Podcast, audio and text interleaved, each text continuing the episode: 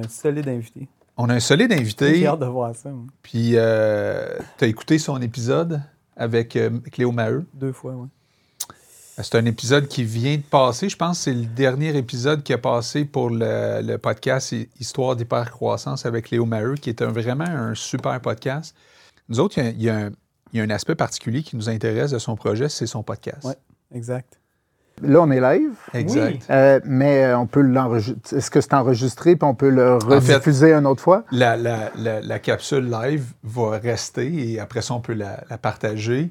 Et les gens vont pouvoir nous écouter aussi audio parce que tu sais qu'on fait principalement de l'audio. L'objectif, dans le fond, du vidéo, c'est de faire connaître ton balado qui est audio. Parce que tes auditeurs, finalement, à un moment donné, quand ils commencent à aimer ça, le contenu, puis qui, qui sont accrochés à ton balado, ton but, c'est pas nécessairement qu'ils te regardent parler. Ton but, c'est qu'ils puissent justement t'écouter quand ça leur tente. Parce que ma mère, euh, dans- euh, en fait, je salue ma mère. Je vous remercie d'ailleurs beaucoup de, de m'inviter parce qu'elle est vraiment, vraiment contente. Et puis, elle écoute ça live. Là, en ce Puis elle voulait savoir, elle voulait savoir? Diane et Denis, mon, mon papa. Bonjour. Euh, Ah oui, bonjour, bonjour. Oui, bonjour. Et puis elle se demandait comment l'enregistrer. C'est que j'ai Oui. dit, il faut que tu programmes ton VHS pour midi. Euh, puis là, euh, puis là peut-être qu'elle est un peu nerveuse là, parce que là, je suis là cinq minutes d'avance. C'est que euh, ça se peut qu'elle ait manqué Ah, l'intro. Donc, euh, je pense qu'on parle de technologie. Peut-être que maman Diane va pouvoir en apprendre sur comment euh, enregistrer les podcasts. Hey, eux autres, ils en ont-tu vécu de la- du progrès technologique? Je veux dire, euh, tu sais, tes parents, je sais pas quel âge qu'ils ont, tes parents, mais je veux dire, tu as, à peu près mon âge.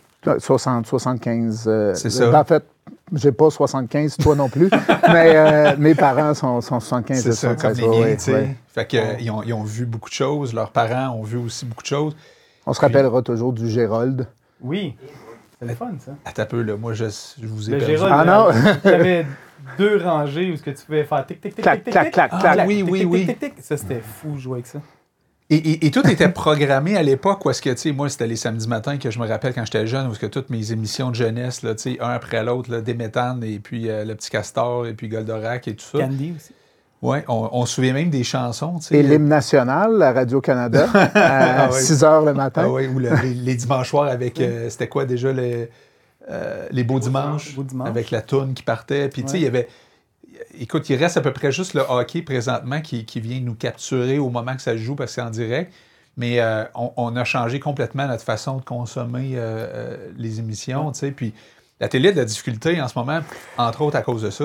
Oui, puis il y a- il y, a il y a un projet dans lequel on est impliqué. Je sais qu'on a beaucoup parlé des fermes la dernière fois qu'on était ici, mais il y a un projet dans lequel je suis impliqué avec des sportifs professionnels qui, justement, revoit un peu le modèle de financement. en fait, veut s'attaquer au, au modèle de financement euh, du sport professionnel, mais aussi la place des athlètes.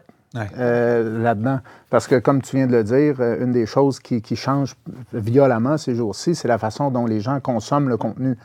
Puis, puis ça, c'est notre génération. Là. On l'a vu, on l'a vu naître. On est dedans en ce moment. Puis en fait, tu es en train de décrire qu'une expérience comme ça en est une qui, qui participe de, de cette, de cette nouvelle façon de consommer euh, du contenu à des heures qui sont un peu euh, atypiques, puis, puis selon nos propres, notre propre rythme de vie.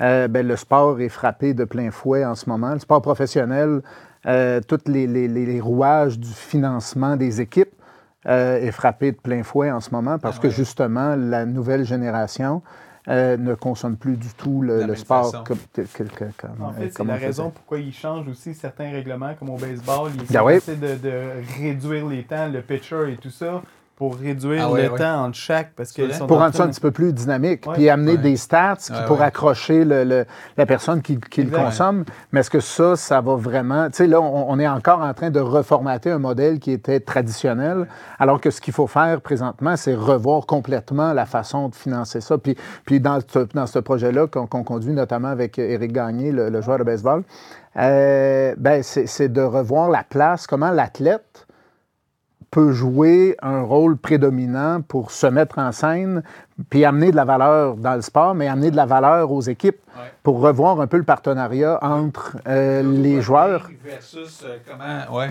Voilà, voilà. Puis, puis comment les joueurs ensemble, parce qu'on a vu avec Piquet Souban, Trevor Bauer, euh, l'évolution que quand tu as quelques personnes dans une équipe donnée qui ont ce talent-là ou qui sont peut-être un petit peu plus contemporains dans leur propre personal branding, euh, ben, ça crée des, des tensions à l'intérieur de l'équipe parce que là, tu te demandes, à juste titre, est-ce que le gars, il est là pour l'équipe ou pour sa propre personne? Totalement.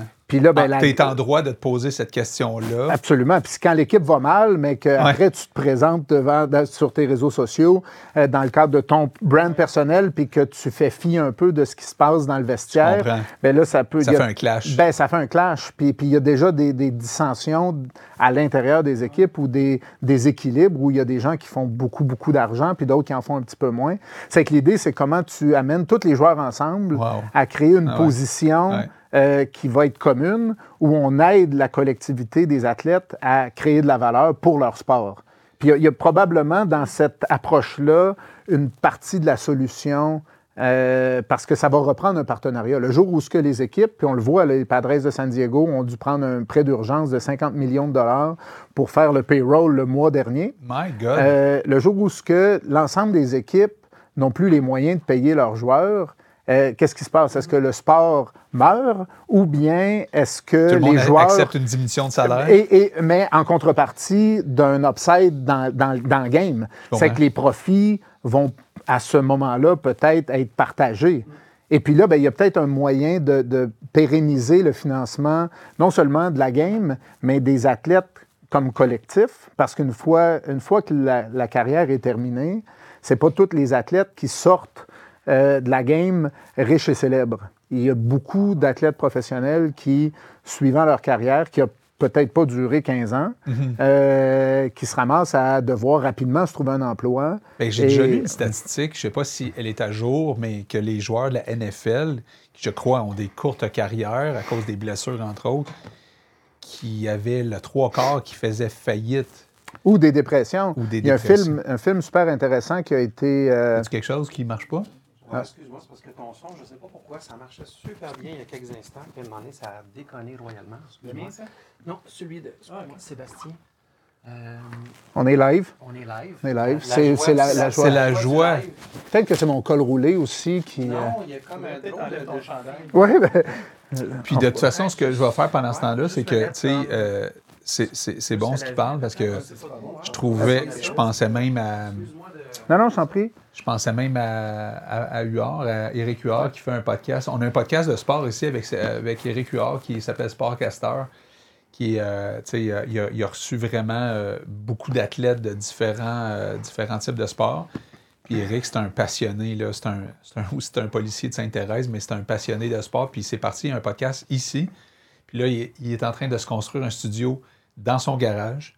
parce qu'avec Dan, qui est qui est plus avec nous aujourd'hui, mais Dan, il voulait l'aider à bâtir son propre studio dans son garage. Et puis, euh, il, fait partie de l'équipe, il, fait partie de l'âme de ce studio-là, Eric. Puis, euh, tout ça pour dire que ça serait euh, intéressant qu'il t'invite pour vraiment aller creuser cette question-là. Avec Eric, parce qu'on est en train de monter. Eric, euh, Éric un podcast. Eric Gagné, Ouais. Éric, Éric Gagné avait un podcast ou un podcast présentement à la Poche Bleue avec euh, Maxime Martin. Et puis, on est en train de faire un, un spin-off aussi qui va venir approfondir des conversations dans cette lignée-là, dans le contexte de, de notre projet. Puis ça, ça pourrait être super intéressant Ben de, ouais. On que les euh, est-ce, que, Clément? est-ce que le son est, est meilleur Non, ou non? encore, euh, je sais pas pourquoi. là. Tantôt, ça marchait, puis à un moment donné, ça a peut-être déconné. Il y a un fil qui est plus long derrière toi. On va brancher ça dessus, on va, être, euh, on va lâcher le. Puis, euh, Les services secrets. je suis désolé. non, mais c'est parfait. Moi, je trouve ça cool. Tu sais, là, nos auditeurs, en ce moment, ils disent Ah, regarde ça, là. Ils se pensent bien bon, machine 4771. Puis, ils font plein d'erreurs. Mais le, le, le but, en même temps, euh, Sébastien, c'est que le mercredi midi, d'autres, on s'est dit que on ferait ça dans un nouveau décor. Parce que toi, en fait, tu es, notre premier invité, je pense, qui aura fait les deux décors. Parce que tu as été avec Cléo dans le décor de Cléo. Parce qu'on fait des décors là-bas pour nos clients. Puis, euh, on, a aussi, euh, on a aussi ici ben, décidé de faire un nouveau décor plus euh, lounge, plus relax, si on veut, avec un beau sofa et tout ça. Tout ça. Puis, ça fait quoi? C'est notre cinquième mercredi ou notre quatrième? Quatrième mercredi. Un, c'est Sylvain, Joanie. AI. Ouais, 4-5. Fait que c'est notre quatrième ou cinquième mercredi, puis à chaque mercredi, il arrive des merdes. Puis c'est le but parce que, tu sais, comme moi, que. Quand tu dis il arrive des merdes, est-ce que c'est les invités? ça? Non. Non, c'est- le conscient. Ouais. Les mics, puis, euh, Puis Clément, tu sais, qui, qui se fait un peu de, Puis on de- part. de, de sang c'est comme un cochon. dîner de con. Mais J'imagine Clément à, tout- à toutes les c'est Ouais, une nouvelle version. D'ailleurs, je sais pas qui m'avait dit ça, qu'on voudrait peut-être partir un podcast qui s'appellerait? Dîner de con, mais Ça serait drôle. un hein. autre histoire. C'était Ouais. moi? Non. Non, il n'est pas commencé encore. Oui, c'était toi. C'était moi? C'est toi. C'est moi qui c'est toi qui vrai. C'est moi qui. C'est vrai. Oui, oui, qu'on pourrait réciproquer Ah à. Abu Dhabi dans Oui, le parce que contexte d'un quel, quel, euh, quel film incroyable, pour vrai. Là. Je sais qu'ils l'ont repris aux États-Unis, le- mais le film drôle, français, là, le... Tabarnak, je l'ai vu tellement souvent. C'est un des meilleurs films. C'est un juste classique. Une heure, huit minutes, je pense. La Pour durée vrai? du film. Ah, oui. C'est incroyable. C'est du concentré, Ah, c'est du bonbon. C'est quelque chose. Thierry Lhermitte là-dedans, il est fantastique. Et On a les droits. On a les droits. Ça y est, on a les droits. c'est C'est fantastique. Marlène, sa sœur. Oui. Mais tout ça pour dire que les, les mercredis, on, on teste dans le fond ce ce décor-là avec l'éclairage, avec les caméras, avec euh, un nouveau style parce que là, tu sais, on n'a pas nos casques habituels, on n'a pas nos micros habituels, on est, on est euh, un petit peu plus euh, libre, si on veut, de ça, de cette technologie-là. Mais, tu sais, le but, c'est vraiment de. Comme avant que tu arrives, je disais, Fred a ajouté un volet marketing de no- dans, dans- dans notre business qu'on n'avait pas avec Dan. Tu on était un peu limité là-dedans. Euh, Clément est arrivé avec euh, une expertise, euh, je sais que ça paraît pas aujourd'hui, mais Mais plus au niveau de l'éclairage que du son. tout à fait. tu honnêtes, ben, background de photographe, donc tout ce qui est éclairage, tu sais, on est allé euh, magasiner ensemble euh, chez Gosselin. Moi, quand je suis rentré là, je fais aïe, aïe, aïe. Puis tu sais, c'est drôle parce que je leur ai dit à Gosselin, j'ai dit, dans mon livre à moi, vous étiez plus en business parce que je veux dire, aujourd'hui, tout le monde a des, a des, des, euh, des appareils photos Ouais. dans leurs mains avec leur cellulaire intelligent. Puis iPhone prend quand même des bonnes photos. Puis on dit au contraire, on est en progression fulgurante à cause du. À cause de, Cellulaire. Le podcast. ben, des puis, en fait, business oui, oui, comme vous autres, entre autres, qui, qui s'équipaient de plus en plus de façon euh, professionnel. professionnelle. tu sais. Fait que euh, le vidéo, entre autres, c'est une grosse section chez, euh, chez Gosselin. Mhm. Fait que Clément est arrivé avec cette expertise-là. euh, et puis là, maintenant, on rajoute des gens dans l'équipe pour ce qui est des montages vidéo, tout ça. Mais tout ça pour dire que c'est vraiment intéressant de voir qu'en l'espace de deux, trois mois, on a amené ce studio-là un peu plus loin. Puis on a, des, on a une bonne vision pour 2024 euh, de passer à le double, peut-être le triple de, de, de, de podcasts. J'ai eu une autre confirmation ce matin d'une personne qui me dit Je veux un podcast. Puis ce qui arrive, c'est les gens viennent ici, sortent d'ici, disent Les invités, souvent, ils vont dire euh, Hey, euh, je peux-tu en avoir un, moi, un podcast? Fait qu'on n'a jamais vraiment fait de pub pour aller chercher des, des gens qui voulaient faire des podcasts. Euh, ça ne veut pas dire qu'on n'en fera jamais, mais Mhm. on est, euh, comme on disait avec Léo, on est quand même assez sélectif sur les, euh, les, Les gens. sujets, les. euh, Ouais. Ouais. Les gens, les sujets, on veut que ça soit tu sais, du contenu qui donne beaucoup de valeur tu sais, pour les gens. Puis Cléo, ben, fait partie de, de ces gens-là qui donnent, je pense, beaucoup de valeur à, à sa communauté.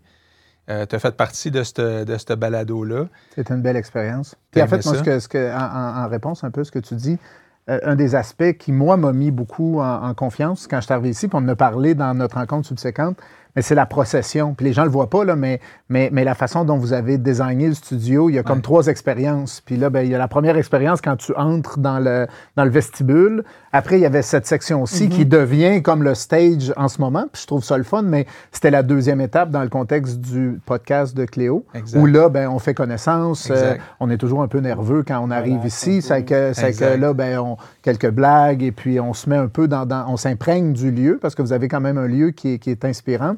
Puis après, ben, on va de l'autre côté. Puis là, ben, de faire ce podcast-là live dans la, la deuxième section, ben là, là, on, là, on a, on a justement, cette, dans, dans le cadre de la procession, là, on va chercher du footage peut-être un petit peu plus raw, Ouais. où là, on rentre, puis là, on est nerveux là. là tu sais, comme là, je suis nerveux. là, je Et Mais- pas mais- eu non plus la, Le welcome, le, là. le Non, welcome non, non, et moi, le je suis- café. Là. Rien de ça encore. là. Ouais, Je j'ai suis d'ailleurs, ma, ma voix est un peu rauque. Ça te prend Euh, un café. Tu veux-tu un café? euh, euh, ben, ça serait gentil, mais là, vous. Non, mais Non, mais vous l'offrez, que je ne sais pas si c'est offert, là. Oui, live. en Ah fait, oui, oui. euh, on s'est dit parce que Clément, il est, euh, il est miké aussi et il est, il est assez mobile. Assez quand même. Fait que si tu veux, Clément, tu peux mettre une caméra, j'imagine, qui va nous spotter. Un petit nous wide trois. angle. Clément, c'est un peu comme la Manon de Tout le monde en parle. L'autre, c'est l'autre qui sert le vin, comment elle s'appelle déjà? c'est pas Manon? C'est Manon? Oui, c'est Manon. Non, c'est- celle qui switch les caméras, ça c'est Manon. Ah, OK. Euh, Ah, Manon pèse sur le piton. Ouais, je pense Ah, que c'est ah, c'est ok. un autre. C'est Ah ouais, je José? pensais que c'était- José? José, c'est- ah, ok. euh, Que j'ai- Mais je ouais, m'excuse je pour José. Moi, je pensais que José. c'était Manon. Donc... c'est, euh, Ah, que j'ai déjà rencontré dans un party. Cette fille-là, je l'ai rencontrée Laquelle? dans un party. Celle qui sert la, la boisson. Puis Oui. elle est là depuis le début, je pense, Oui, honnêtement. Puis, euh, ouais, euh, bref. euh, puis on a, vu- on a, on a vu, les vétérinaires ici ont, ont, euh, ont fait venir euh, celui qui est derrière, tout le monde en parle, là, celui qui est le régisseur, là, euh, qui André? était dans André, André Ducharme. Ducharme. André Ducharme qui fait soigner ses animaux par euh, Lou Philippe. Puis Lou Philippe l'a invité ici dans le cadre d'un podcast de vétérinaire. Ouais, c'est quand même le fun.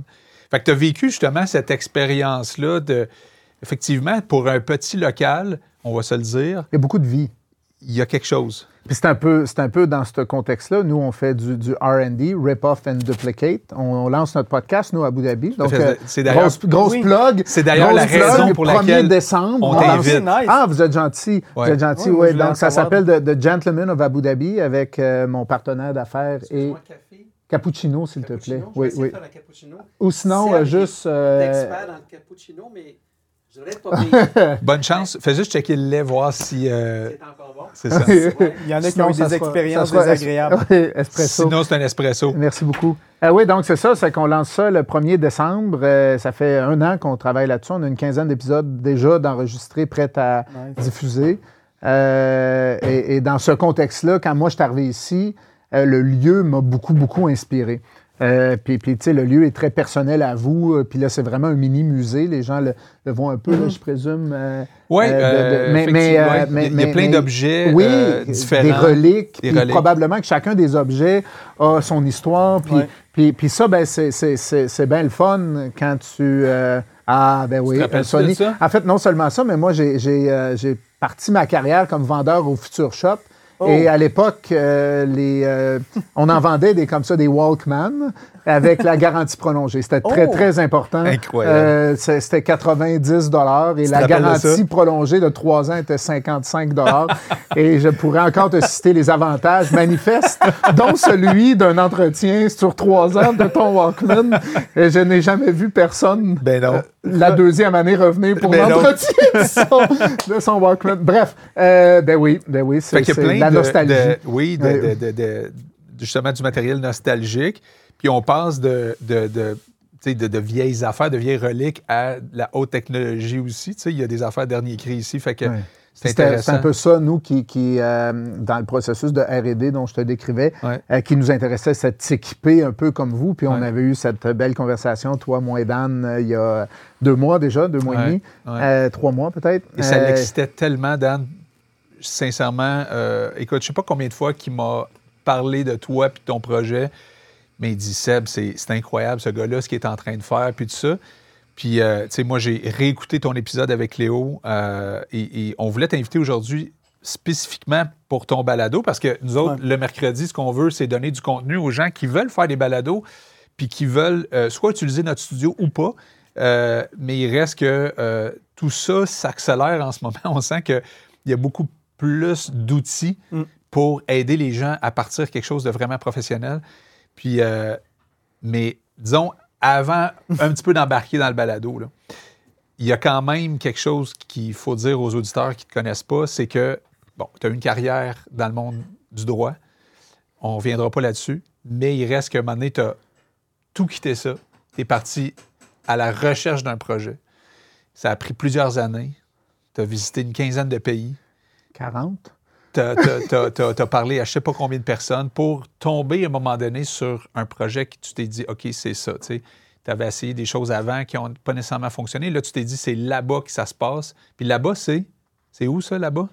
Ben, les Émirats arabes unis, donc Ouais. à Abu Dhabi, Ouais. euh, principalement pour le projet de ferme. Euh, ben, c'est un pays fascinant. Euh, tout le Moyen-Orient aujourd'hui, euh, de notre perspective culturelle, c'est le conte des mille et une nuits, c'est le désert. Tu n'étais Euh, jamais allé là-bas avant, toi? J'étais allé à quelques reprises, Oui, mais, mais pas, pas de façon aussi assidue que je le fais maintenant. Euh, mais toujours été fasciné par, d'une part, les voyages, parce que j'ai été euh, depuis ma jeunesse que j'ai, que, quand même beaucoup voyagé. Mais, mais un peu comme tout bon Québécois, il y avait un axe particulier où est-ce qu'on. Ouais. Nord-Sud. Ouais. Floride, Euh, euh, ouais, puis- puis Cuba, moi, j'ai joué-. J'ai joué, ah oui, nice. J'ai joué au baseball euh, beaucoup quand j'étais jeune et puis on a fait quelques échanges avec euh, euh, l'Europe, notamment à une certaine époque. C'est que j'ai commencé peut-être à 17 ans, 18 ans à aller en Europe.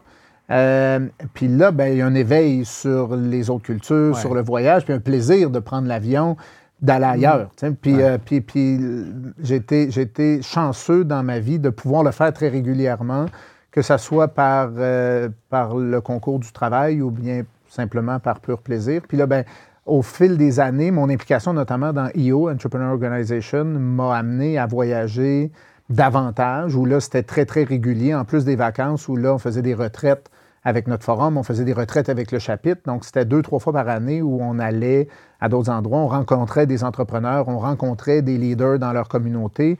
Et puis, c'est là, moi, que tout cet éveil pour l'autre, cet éveil pour les entrepreneurs, ce- cet intérêt pour les autres cultures, alors qu'on avait du réseau, euh, ben, tu appelles un ami de IO euh, là-bas, puis tu débarques, puis tu es reçu. Soudainement, tu as 20% de ton horaire qui est déjà booké parce que tu, euh, tu participes à leurs événements, tu es invité euh, chez ces gens-là. C'est que j'avais déjà une proximité avec un réseau qui était actif, euh, ce qui m'a permis, moi, dans le contexte du voyage, justement, de, de, euh, de- d'être reçu. Euh, puis d'être reçu de façon euh, familière. C'est que ça, c'était, c'était cool.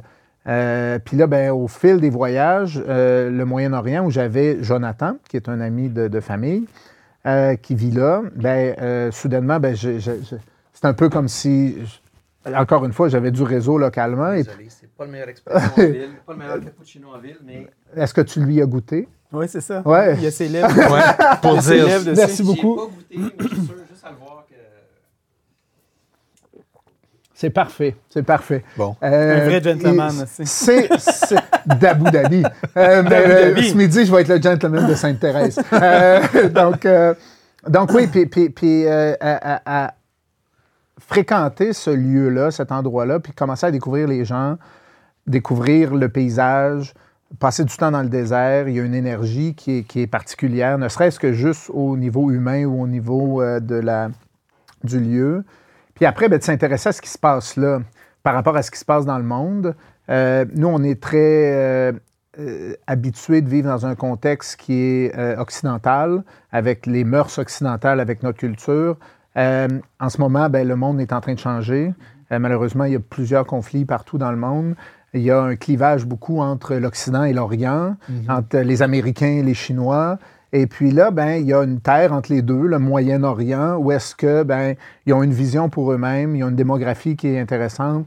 Euh, il y a euh, un contexte socio-économique qui est, qui est vibrant, où on a beaucoup de capital parce que la ressource pétrolière euh, a fait en sorte que certaines nations dans les pays du Golfe sont devenues très, très riches et ont investi dans le, le bien-être de leur population et, et dans l'émergence un peu d'une culture du Moyen-Orient qui aujourd'hui s'exporte, euh, exporte des capitaux, investissent dans plusieurs entreprises, plusieurs projets euh, et sont en train de- d'exercer une influence euh, réelle dans le vrai monde. Puis on a vu l'émergence de Liv au Golfe cet été. C'est avec un conflit qui, au départ, en fait, au départ, c'est une aventure très entrepreneuriale où tu as des golfeurs qui voulaient une autre expérience pour eux-mêmes, créer une expérience qui, prise euh, indépendamment de tout le bruit qu'il y a eu autour, est extraordinaire. Consommer, de notre point de vue, live, c'est cool. C'est- ça démocratise le golf, c'est un peu moins stock-up. Euh, les gars, ils ont du fun. Dans les estrades, le monde, il gueule. Il, Et là- il innove Ben oui, c'est une En fait, ils grande sont innovation. Ils sont comme à jour. Et, plus. et ben, puis, puis ça répond à un besoin. Ils restent et- pas dans des vieilles traditions. Et puis les joueurs qui sont au cœur du produit, parce que là, t'as- c'est un peu la même conversation qu'on disait tantôt. Ouais. Tu as le PGA, qui est le- le- la ligue ou la franchise, qui dit, nous, c'est comme ça que ça fonctionne. Puis tu as des joueurs qui disent ben moi j'ai de la misère parce que je fais pas à cote à toutes les semaines, puis là ben j'ai de la pression dans la famille, je voyage beaucoup. À la fin, j'arrive pas. Ouais. Liv, tu es toujours dans l'argent. Liv réinvente le golf, des nouvelles équipes, tout le kit. Or, Greg Norman, qui est un peu controversé à l'intérieur même des, des joueurs parce que justement, il pense différemment. Puis après, ben, l'Arabie Saoudite qui veut euh, qui veut euh, investir dans des projets porteurs décide de backer ça. Puis là, ça devient une polémique politique. C'est backé par un régime autoritaire. Et puis là, là, on commence à faire un peu de bashing sur, ouais. euh, sur Liv, qui est essentiellement un produit. Euh, fast forward, un an et demi plus tard, les procédures judiciaires, tout le kit, ça se règle en catimini euh, entre le président de la PGA et Liv, et, et essentiellement PIF, euh, qui, est- le fonds souverain d'Arabie Saoudite. Et Liv prend le contrôle de la PGA.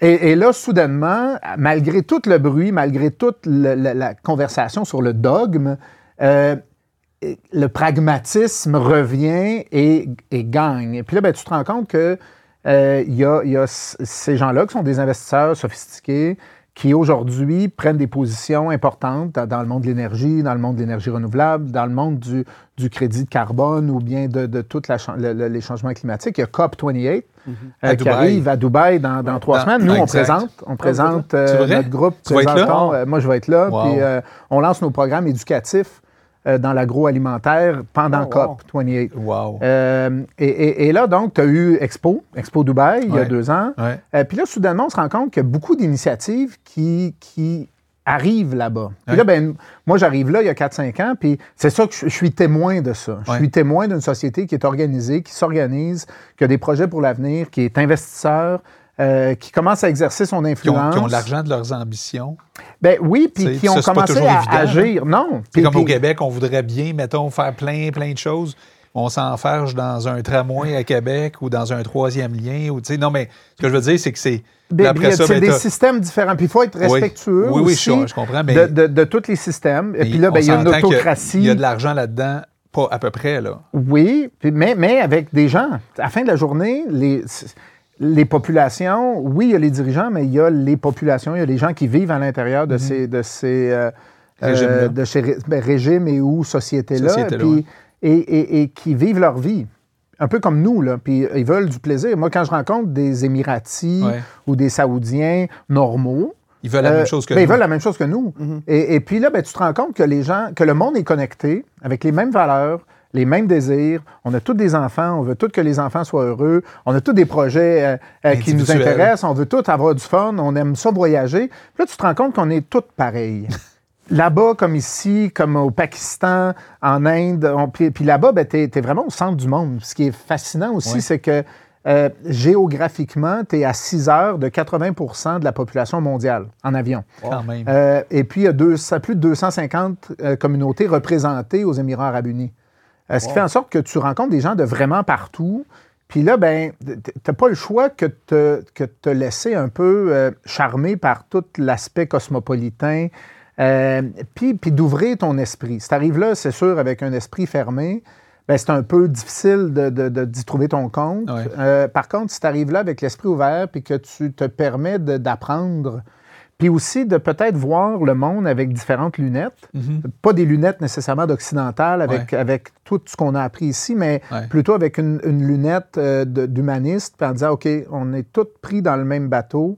Euh, le monde s'en va où? Ouais. Puis c'est un peu ça, dans, dans toute cette réflexion-là, c'est un, peu, euh, c'est un peu ça. Puis là-bas, ben, pour faire un projet comme le nôtre, il y a des conditions macro qui étaient intéressantes, tant au niveau des besoins, au niveau de la- des ressources, le coût de l'énergie, l'abondance de la main-d'œuvre, le coût de la main-d'œuvre. Et pour, pour donc définir un blueprint de quelque chose que par la suite tu peux exporter, mais c'est une belle place. Puis- conditions gagnantes, tu sais. puis, puis une fascination, tu sais, quand Ouais. moi je raconte mon histoire ici, naturellement, tu sais, je Ça pas- on pas beaucoup à raconter une histoire comme ça. Euh, non, je pense que t'es pas mal seul. Euh, c'est que, c'est que- des fois, je me sens seul aussi. mais, C'est pour ça qu'on t'a invité aussi, là, Ah, vous êtes que- fin, vous êtes fin. Si vous saviez comment ça me fait du bien, juste, juste de me louer un, un nouvel habit pour venir ici.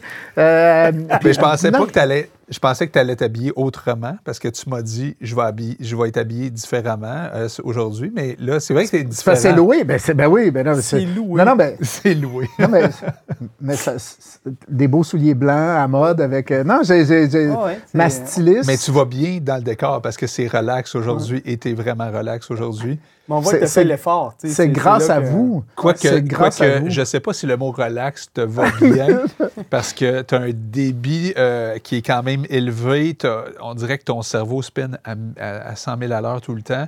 Euh, tu sais, on- j'ai juste le goût de t'interrompre, de dire comment tu fais pour te, te, te reposer ou te relaxer? Y a-tu quelque chose? Tu fais-tu du yoga? Est-ce que tu fais du, la méditation? Est-ce que tu, euh, Est-ce qu'on peut passer à une autre tu question? prends euh, Mais, un- Deuxième Euh, question. quelques ouais. verres de vin pour te relaxer? Oui, oui, ben, le verre de vin est toujours important en fin de journée. Euh, J'aimerais faire plus de sport, mais euh, il y, y a des périodes dans la vie où ça ne fit pas dans l'horaire. Puis je me fais chicaner beaucoup. Euh, je dors très bien. En fait, le vrai succès là, de, de- de- de ma santé mentale, ou du moins de ce C'est ton, c'est ton dodo. c'est le sommeil. Oui, absolument. C'est que moi, je me couche très tôt, puis je dors 8-9 heures par jour. Ce qui est quand même très bon, là, parce Oui. qu'il y a beaucoup de gens qui dorment pas Ouais, très c'est ça. bien, puis euh, ça leur cause plein de problèmes. Ouais. Fait que là, tu es là-bas, et puis euh, on revient sur ton projet parce que, tu sais, une ferme, euh, là, vous n'êtes pas les seuls. Le, The Farm, c'est un paquet de fermes, c'est ce que je comprends là-bas. Parce que tu n'es pas, à- t'es pas à Dubaï. Toi, tu es à quelques heures de là, right? oui, en fait, euh, Abu Dhabi, nous, nous, on couvre, le projet, en fait, est, est déployé partout dans la péninsule arabe, mais à l'extérieur aussi. C'est-à-dire qu'on va faire des projets ici. On est déjà en discussion pour quelques projets ici. Euh, en Amérique latine aussi. Nous, c'est vraiment le siège social, si on veut, qui est là-bas. Ouais. Puis euh, nous, ce qu'on avait identifié, c'est qu'il y avait deux, deux besoins non comblés dans toute l'émergence des technologies euh, nouvelles en agriculture. Souvent, ce qui arrive, c'est que, puis nous, on l'a vécu, c'est que c'est pas comme si on l'avait découvert, on l'a vécu, puis à un moment donné, on s'est dit, qui peut nous aider à, combler ce- cette problématique-là? Puis il n'y avait personne. C'est que le premier problème, c'est euh, euh, il n'y a personne qui nous aide à traduire c'est quoi le bon mix de technologie euh, et d'ingrédients, si on veut, pour faire le projet que nous, on voulait faire. C'est qu'au départ, nous, on s'était dit, ça avait été la première annonce, qu'on était pour construire la plus grande ferme intérieure au monde. C'est là qu'on était venu, de- de- devenu très populaire. Une ferme euh, Euh, verticale. euh, verticale. puis en tout cas, c'était une grosse patente. Je pense j'ai Euh, entendu parler parce qu'il y, a eu un- il y a, il y a- il y a eu un moment donné dans les journaux où on parlait de ferme verticale. Puis tu faisais partie de ça. Oui, toi. oui, c'est le, le Journal de Montréal, ainsi que plusieurs, pr- près de 100 publications dans le monde avaient repris notre nouvelle, à notre grande surprise par ailleurs, là, mais puis ça s'est révélé être une vraie mauvaise idée. Puis, puis là, ben, à un moment donné, on s'était fait vendre ça, puis là, on s'est rendu compte que plutôt que d'être euh, euh, euh, exposé à- aux vendeurs qui venaient nous vendre leur technologie, parce que chaque vendeur est très bon. Et puis là, tu t'assois avec lui, puis il te fait rêver, puis après, tu deviens excité, puis tu te dis, hey, c'est ça qu'il faut faire. Là, ben, dès que tu te mets à étudier un peu plus les conséquences des décisions que tu pourrais prendre et des capitaux que tu investis, soudainement, tu te dis, ouais, mais c'est plus compliqué, puis là, tu commences à voir les risques. Tu t'aperçois que c'est plus du marketing. Voilà. Puis, du dans, le podcast que je, que je racontais avec, avec Cléo, je disais, ben, dans cette quête-là des dernières années, euh, une des questions, c'est c'est quoi la vraie innovation, puis comment je fais pour la reconnaître? Bien là, on était au cœur de cette conversation-là, mais personne là-bas, puis même ici, pouvait nous aider à euh, dérisquer le processus des choix puis d'investissement. Puis nous, on s'est dit, bien, il y a une belle niche là, puis la meilleure façon pour moi de démontrer mon argument, c'est en étant fermier moi-même, en utilisant des technologies que- dont, dont je fais la promotion. C'est que là, on est en train de construire des fermes pilotes qui essentiellement vont mettre en, euh, en showcase euh, les technologies qu'on a choisies. Puis il y en a de toutes sortes. Il y a les technologies de culture, donc les fermes, mais il y a aussi des technologies relativement à l'eau, euh, les graines, les nutriments, euh, puis, puis- puis toutes sortes d'autres choses qui euh, forment un tout, un Dans ensemble qui nous permet, dans des serres ou dans des fermes intérieures. puis il y a des modèles pour des hôtels, des restaurants, des, des écoles. Et, et là, nous, en fait, on a identifié qui étaient pour être les, les, les acteurs principaux qui vont promouvoir l'autonomie alimentaire. Puis là-dedans, ben, il y a les fermiers traditionnels, il y a les investisseurs, il y a les hôtels, les écoles, les restaurants et puis les clients résidentiels chez vous. Tous ces acteurs-là, euh, dans l'avenir, vont être ceux au travers lesquels on va euh, euh, articuler la valeur, la proposition de valeur ali- agroalimentaire. Puis euh, ça doit être régionalisé. Tu sais, on parle beaucoup de, de production locale, mais il faut parler aussi de supply chain, euh, raccourcir euh, le délai entre la production puis la livraison. Puis là, ben, on, on a comme mixé, euh, on a comme identifié ces gens-là, puis on leur a amené des solutions turnkey. Puis là, ben, nous, la façon de, de- de- de mettre en œuvre cette stratégie-là, c'est d'avoir des fermes pilotes ou des sites pilotes dans des hôtels, dans des restaurants, dans des écoles, où on est capable d'amener des clients éventuels en disant, ben voici faire comment on l'a articulé. Ben voilà, puis, puis come, and kick the, come and kick the tire, puis on ouvre les livres. Wow. On fait de l'argent. Si on n'en fait pas, ben on ne on, on vous les recommandera pas, ces technologies. C'est que nous, l'idée puis la stratégie commerciale, c'est on met en place toutes ces fermes pilotes et, et ces showcase pilotes-là. On invite les gens à venir voir et on crée toutes les offres euh, turnkey, tout inclus. Euh, et de sorte que si toi, tu es un investisseur, ben, tu viens me voir, puis moi, je, euh, je parle avec toi, c'est quoi ton objectif, qu'est-ce que tu, c'est, c'est qui tes clients, euh, qu'est-ce que tu veux faire pousser, puis tout le kit. Puis après, ben, je bâtis ton plan d'affaires, ton modèle opérationnel, puis je te suggère une série de technologies que j'exploite déjà, puis je t'offre la possibilité de venir sur mon site, de parler avec mes fermiers, mes opérateurs, tout le kit, puis prendre des notes. Un peu comme quand tu m'as invité ici, puis tu m'as dit, Seb, tu veux lancer un podcast. Euh, ben regarde, nous, on a un showcase de podcast. Euh, voici l'expérience que nous, on offre. Puis, euh, tu sais, si tu veux que je te fasse la liste de chacun des, des- des équipements que j'ai dans, dans, dans Ouais. place, ben je vais le faire. Ah Puis ouais, je vais tu t'aider à. un- Ben, ben, c'est Un exactement la même tu chose. l'as fait une fois, ben, Ben, après ça, même tu peux le répliquer. Ben, c'est euh, le même cheminement tu que peux vous avez sauver fait tellement de temps. de temps, d'argent. C'est que- nous, donc, la pro- le premier gap qu'on avait identifié dans le marché, c'était donc celui de dérisquer l'investissement, la mise en place du projet, le choix des technologies, puis la mise en marché pour les clients que j'ai mentionnés. Le deuxième, c'était une offre de financement. Euh, Aujourd'hui, le Canada, on est chanceux ici parce qu'il y a quand même de l'infrastructure au niveau du financement des projets agricoles. Là-bas, zéro. Euh, vraiment, il y, a un- il y a un gap monumental. Et, et là, ben, euh, on est en train de. Puis, puis moi, mon background d'avocat à l'époque, c'était un avocat, j'étais avocat de banque. Les processus qu'on avait bâtis, c'était la mise en place puis la gestion des prêts. Puis on le faisait beaucoup avec des compagnies de financement. Donc, on est en train de reprendre un modèle comme ça pour amener en place, euh, pour amener là-bas la mise en place d'une entreprise qui va faire la- du financement de projets agricoles, notamment pour financer nos propres clients à nous et aider la croissance de l'entreprise, mais aussi pour permettre à toutes les autres, dans d'autres projets qui n'utilisent pas notre technologie, d'avoir un accès à un financement qui est sophistiqué puis qui permet de soutenir euh, le développement d'une, euh, euh, si on veut, d'une industrie de façon un peu plus coordonnée. Puis ça, ben, cette, même ici, je travaille ces jours-ci avec l'équipe de la Banque nationale de financement agricole.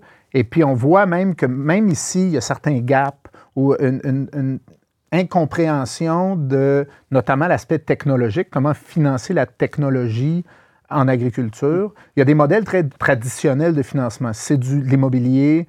On a des référents qui nous permettent de le faire de façon que ça intelligente. a toujours été fait comme ça. Voilà, puis si c'est de l'agro, euh, mais de l'agro euh, traditionnel, on a aussi Ouais. une façon de le faire. Mais dès que tu es entre les deux, parce que là, il y a vraiment une évolution technologique, mais là, avec l'intelligence artificielle et tout, ça doit s'accélérer aussi. puis les risques on- en matière de financement changent. Ouais. Puis là, ben, cette expertise-là d'underwriting, Ouais. elle n'existe pas. Elle n'existe pas encore créer. ici, puis elle n'existe pas là-bas. C'est que nous, on a la chance de pouvoir la créer directement là-bas avec beaucoup moins de friction euh, que de tenter de la créer ici. Ouais. Et puis après, une fois que tu la crées là-bas avec le bon modèle Ça de financement, ben là, tu ramènes l'algorithme ici, puis là, on va Tu pouvoir éventuellement... Ben oui, puis Parce là, qu'il ben, y a, ben voilà. il y a combien de. C'est drôle, avec Sébastien, tu lui poses une question, puis tu es correct pour un bout. Ben oui, c'est ça. Et, Parce que Fred aussi, tu as des questions, mais euh, moi, il y a une question que je me posais, c'est, tu sais, au Québec, euh, j'ai, je, je me sais plus, c'est François Legault qui avait dit ça à un moment donné dans un truc qui disait que 80% de ce qu'on mange ici est export- euh, Importé. est importé. Puis là, j'étais comme, my God, c'est énorme. Puis tu sais, tu ouvres ton frigo, puis tu fais, ouais, il y a beaucoup de choses qu'on on importe. Puis euh, combien de pays comme ça? Il y, a- il y a combien d'endroits dans le monde qui importent? Parce que quand tu vas en Italie, une- des choses que j'ai remarqué, c'est que quand tu t'en vas dans un resto, il va te dire, dans ton assiette, là, c'est c'est tout dans le, back- dans le backyard en arrière, là, tu sais. Puis moi, je trouve ça bon Ouais, manger en Italie, tu sais. Puis tout sur le bord de la Méditerranée, souvent, là, c'est très, très goûteux, très bon. Euh, combien de pays qui importent beaucoup de stock que les gens mangent? C'est-tu la majorité ou comment ça. Ben, en fait, il y a- il y, a- il y a un contexte à tout ça. Euh, si on se rapporte qu'il y a 100 ans, généralement, tout le monde était autosuffisant. On avait des grandes familles, on cultivait la terre, on mangeait ce qu'il y avait là. Euh, l'hiver, on mangeait ce que la terre nous offrait l'hiver. L'été, on mangeait ce que la terre nous offrait l'été. Euh, avec la Deuxième Guerre mondiale, l'émergence du commerce international, la sécurité des routes euh, maritimes, ben là, on s'est mis à importer parce que c'était beaucoup moins dispendieux. En fait, c'était c'était moins dispendieux. Puis là, on a eu une offre à l'année longue. Et puis, notre génération, à nous, on consomme ce qui est chez IGA ou chez Métro. Banane, Et- fraise à l'année. euh, et puis, puis- puis c'est là, tu sais, on, on se trouve, on se trouve exotique d'aller au marché l'été, puis ça devient la petite marche du dimanche matin, on se met beau avec notre petit chapeau, Ouais. et, et on débarque au marché, puis là, on fait un peu, euh, on, on retrouve cette expérience-là de, de- du fermier euh, avec toi. Ben voilà, la proximité entre le fermier et toi. Par contre, la réalité, c'est que la très grande culture californienne, l'Afrique du Sud, euh, la- l'Amérique latine, les, les pays comme l'Espagne, euh, les Pays-Bas se sont mis à exporter beaucoup, euh, sont devenus un peu le grenier ou le potager de, de- de tout le monde. et puis là, ben, ce qu'on voit, c'est un retour parce qu'il y, a deux- il y a deux dynamiques importantes. En fait, il y a tout la- le conflit en ce moment. Euh, tu parlais tantôt. oui, puis, puis, puis, puis aussi le protectionnisme américain qui se désengage un peu de la sécurité des routes maritimes. Euh, il y a toute la, la- la question des changements climatiques qui Ouais. fait en sorte qu'à un moment donné, les gens sont très conscients de l'empreinte euh, écologique, Écologique. du transport. Ouais. Il y a toute la conversation sur la qualité nutritionnelle des aliments qu'on mange Aussi. et puis sur la transformation des aliments. C'est que si on blende tout, ça, ça. et puis aussi d'encourager l'économie locale. Euh, donc, quand on, on- on superpose ces, ces conversations-là, il y a un beaucoup- retour. ça fait beaucoup de choses qui, qui convergent Voilà. vers un projet comme le tien. Et, et puis, puis, puis, pas, pas juste comme le mien, il y a plein d'autres Oh belles oui. entreprises qui, aujourd'hui, émergent. On est peut-être encore un petit peu avant-gardiste dans le sens où tant et aussi longtemps qu'on ne paiera pas pour de vrai le- la, la prime de transport, euh, la prime du changement climatique, les vrais changements n'interviendront pas.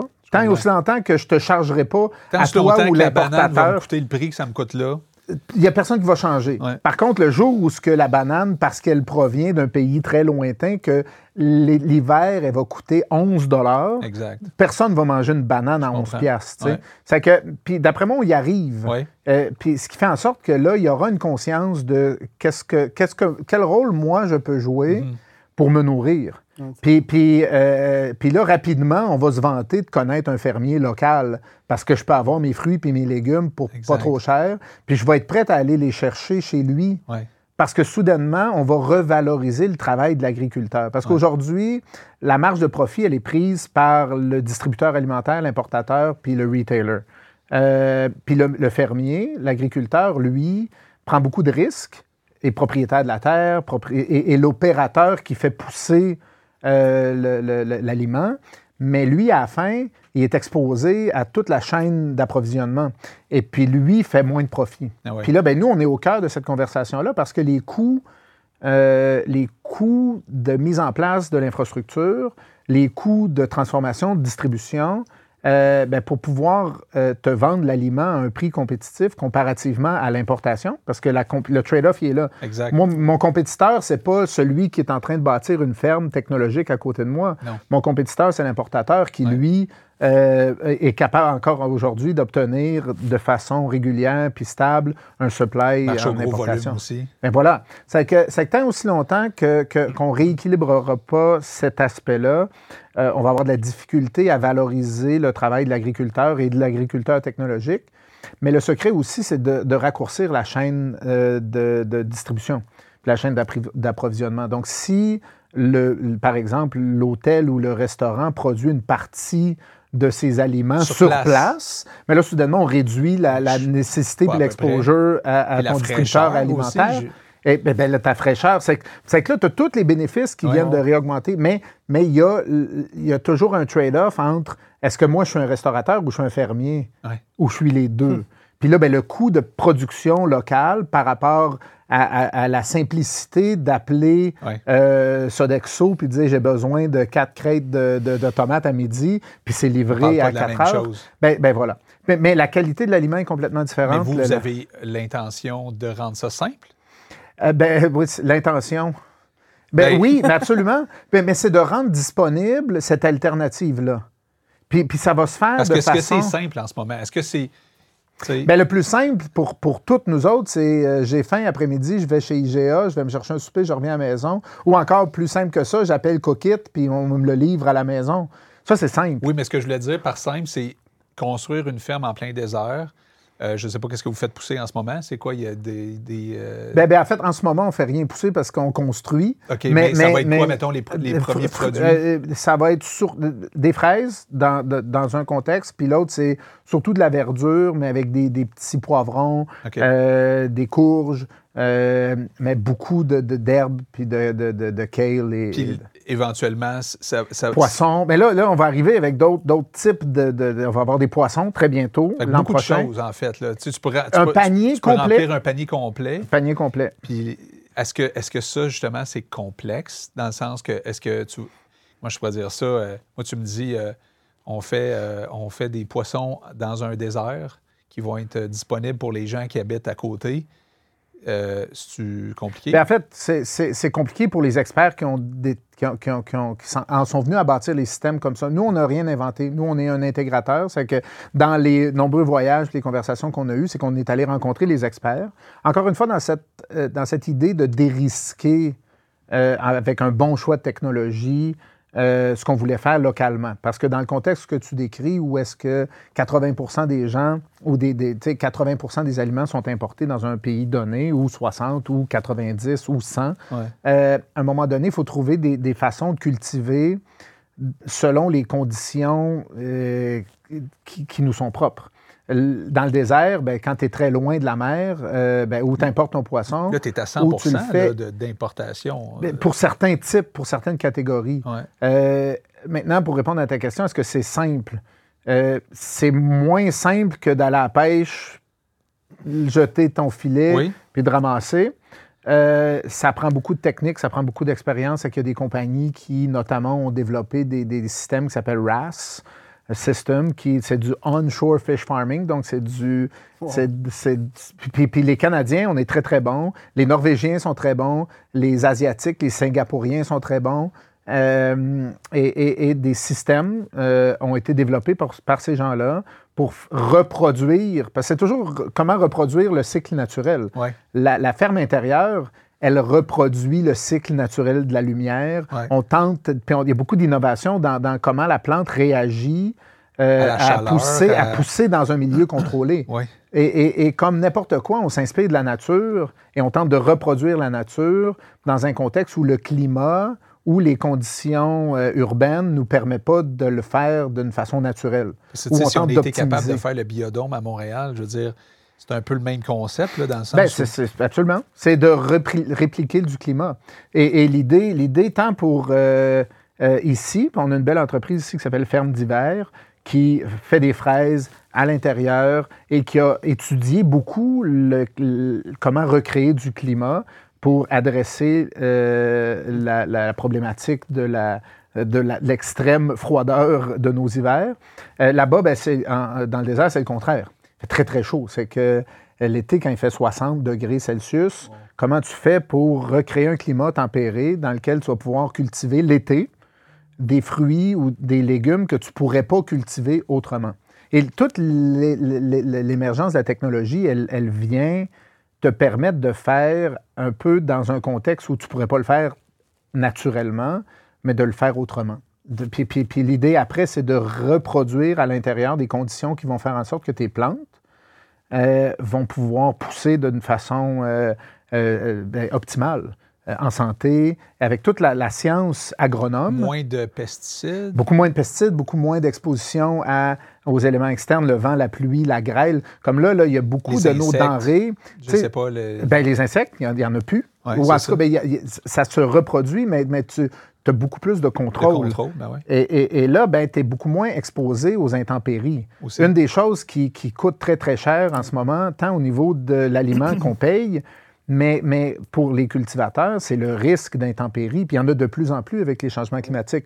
On pourrait inviter euh, 200 fermiers québécois, puis nous, juste nous, par- nous demander, leur demander de nous parler de leur été. Là. Euh, puis il y en a beaucoup qui sont déprimés en ce moment parce que les risques qu'ils encourent, pour lesquels ils n'ont aucun contrôle, tu ne peux pas mitiger la météo, à part en utilisant de l'assurance. Puis encore une fois, l'assurance devient très coûteux. Il faut la payer. Ben oui.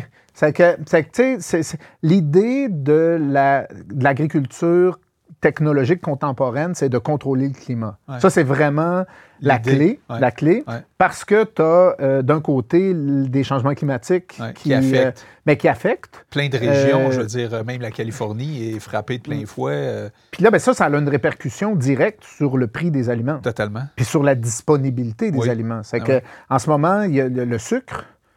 Pour ne prendre que cette commodité-là, ben, le- le- le- les champs de canne à sucre ont été, dans plusieurs pays du monde, affectés par, par certaines catastrophes. Ben là, il y a une rareté puis une augmentation spectaculaire du prix. On est tellement habitué, tu sais, je veux dire, on est tellement habitué de rentrer dans un GA, d'avoir accès à tout. On se pose pas ce genre de questions-là de ça va-tu être comme ça forever?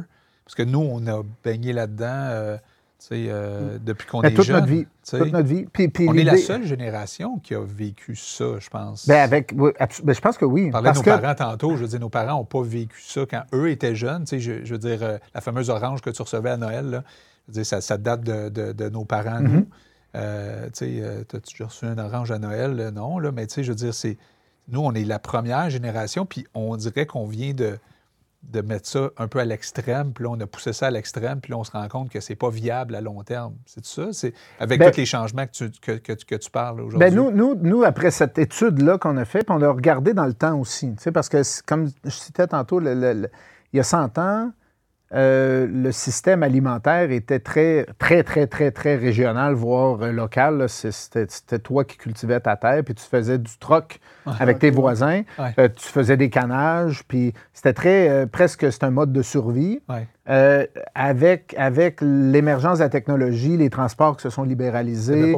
Tu avais, besoin d'être chum avec tes voisins en tabarnouche, tu voulais avoir une assiette complète. Non, non, puis, c'est parce que, tu sais, on n'avait pas une voiture qui te permettait d'aller voir la famille euh, en Gaspésie en 8 heures. là. Exact. C'est que c'est que toute, toute l'émergence de la technologie au niveau des transports, euh, le fuel qui est devenu beaucoup plus abordable, euh, toutes les, les chaînes de distribution, euh, qui, qui- qui- le transport aérien, le transport maritime, a fait en sorte qu'il y a une libéralisation, il y a une démocratisation de l'accès à toutes sortes de biens de consommation. Tu sais, aujourd'hui, une tasse, euh, n'importe quoi est disponible, coûte pas cher. Puis, puis notre génération... Demain avec Amazon aussi. Puis, puis- puis là, ben, là, on a vu une, une- une résurgence de l'inflation violente depuis deux ans.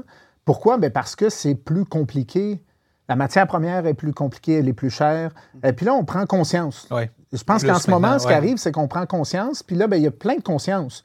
On prend conscience du coût Ben, des le panier choses. d'épicerie, je veux dire. euh, L'épicerie, c'est dans ta face. ouais. Mais tout est dans ta face aussi. Tout coûte plus cher. Puis pourquoi? Puis là, soudainement, on commence à se poser la question sur pourquoi on consomme? Pourquoi on consomme autant? Parce que nous, on était habitués d'avoir toutes les bébelles qu'on voulait quand on les voulait. Ouais. À une certaine époque, tu l'as dit, c'était un orange. À Noël, le Père Noël, il voyageait léger dans ce temps-là. Là, là, ça, se peut, ça, se peut que, ça se peut que dans les prochaines années, puis nous, notre réflexion, elle, elle- elle s'est assise là-dessus, ça se peut qu'on revienne un peu à, à un hybride de tout ça. Je comprends. Que- un genre d'équilibre, mais c'est sûr que des fermes comme les vôtres qui poussent dans le désert, j'imagine qu'il y a plein de déserts dans le monde. là. je pense entre autres à l'Afrique. Il y a, je sais pas, l'Arizona. l'Arizona, euh, oui. Puis ici. puis qui. Mhm. manque d'eau dans certains endroits, puis tout ça. Fait que toute cette technologie-là, pour, pour ces gens-là, c'est, selon moi, c'est, un do or die. Ici, ben, est-ce qu'un jour, on va voir ça, tu sais, euh, des bananes qui poussent dans des serres euh, au Québec? Est-ce que de notre vivant, tu crois que on va se rendre là? Ben, si on, si un marché de la banane ici, absolument. Euh, Ben, je pense que beaucoup de gens mangent des bananes. Ben, c'est bon, des bananes. C'est bon, des bananes. Ma femme, elle n'aime pas bananes. ça, les bananes. Mais, euh, Si tu me permets, j'ai j'ai une question pour toi. Puis, euh, en fait, nous, on avait. J'enlève mon casque d'écoute, là. Je vais mettre un peu dans le cadre de la caméra. On était. Euh, ouais, en tout cas, euh, en tout cas, je vais rester ici de T'as de l'air de l'air de quelqu'un qui est branché. là. J'ai- Je suis assez branché. et avec oui, ton c'est ça. soluté. C'est Avec ça. mon soluté. Comme ça, je devrais être à peu près dans le cadre de la caméra. Donc, nous, on avait, euh, ma blonde puis moi, on était membres euh, Jardin de la Pinède. Donc, on habite à Saint-Eustache, Jardin de la Pinède, c'était à Oka. Ils ont, dans l'époque de la pandémie, évidemment, ils ont commencé ça avant, mais à cause de la pandémie, ils ont eu des contraintes. Ils ont bâti des serres, ça leur a coûté extrêmement cher. Et, mais ça leur permettait, par exemple, d'avoir des fraises locales au mois d'octobre, ce qui était génial. Puis il y avait les champs dans lesquels ils cultivaient des choses. Bon. Et puis, euh, peut-être mauvaise gestion, mauvaise organisation, température cet été, ça a fait en sorte que, ben, malheureusement, ils ont fait faillite. Fait que, tu sais, on consommait vraiment très, très local. Fait que je me dis, OK, est-ce que. euh, pourquoi ça n'a pas survécu? Pourquoi ça n'a pas été au-delà de juste une expérience de quelques années? Bon, il y a- peut-être, comme je disais, des, questions de mauvaise gestion, je ne sais pas, je ne suis pas au courant de l'entreprise, mais en même temps, ils ont essayé de repartir ça. Il manquait quelque chose comme 300 000 Puis finalement, les banques ont comme dit non, on coupe ça là. Puis là, il y avait des légumes qui étaient dans les champs, il y avait des choses qui étaient là, qui étaient prêtes à cueillir, prêtes à vendre. Puis, niet, on arrête ça là. Fait est-ce que parce qu'ils ne se sont pas diversifiés assez? Est-ce que c'est parce qu'ils se sont trop diversifiés? Est-ce qu'ils auraient dû aller plus dans une culture plus spécifique? Puis là, ben, inonder le marché avec, je ne sais pas, moi, je pense aux, tomates euh, Savoura, euh, les concombres qui ont décidé de faire pousser une année euh, à Terre-Neuve. Mais une année, ils en ont fait pousser tellement qu'il n'y avait pas le marché pour ça, puis ils n'étaient pas capables de les exporter. Enfin, bref. Fait que, qu'est-ce que tu dirais à- ou comment tu vois les choses dans ton expérience euh, dans cette région-là du monde? Ou est-ce que finalement, ils vont vouloir faire pousser des choses, mais est-ce que c'est où le, je dirais, le- le- l'espèce de, point d'équilibre entre cultiver tout local et cultiver dans des trucs spécifiques que tu vas pouvoir exporter qui vont être rentables? Ben, ben, regarde, tu viens d'exprimer euh, de façon très savante le problème. Parce que on est à ce moment-là dans l'histoire où là, euh, il y, a comme un clash entre la grande distribution, qui est devenue la norme, ou est-ce que euh, pour, pour justifier les investissements en CAPEX, euh, ben, tu dois avoir des marchés puis tu dois avoir du volume. C'est une business qui est devenue une business de volume parce que les prix sont trop bas. Ou en fait, les prix. euh, Les, gens sont habitués de consommer leurs aliments selon une certaine gamme de prix. Disons-le comme ça. Euh, et, là, en même temps, on prend conscience qu'il y a peut-être une. euh, ce modèle-là est, est bousculé, puis il est menacé. Puis là, ben, il te manque d'infrastructures en général dans la transition pour que les petits survivent. Puis là, ben, il y a plein de contextes. Est-ce que c'était bien géré? Est-ce qu'il était bien capitalisé? Est-ce que les processus d'optimisation de, la culture étaient les bons? Euh, il y a Jean-Martin Fortier ici, euh, qui est connu, qui, euh, a un institut maraîcher qui fait de l'éducation aux petits maraîchers sur comment exploiter de façon profitable leur, leurs exploitations parce que c'est pas donné à tout le monde d'être un bon entrepreneur puis de faire de l'argent.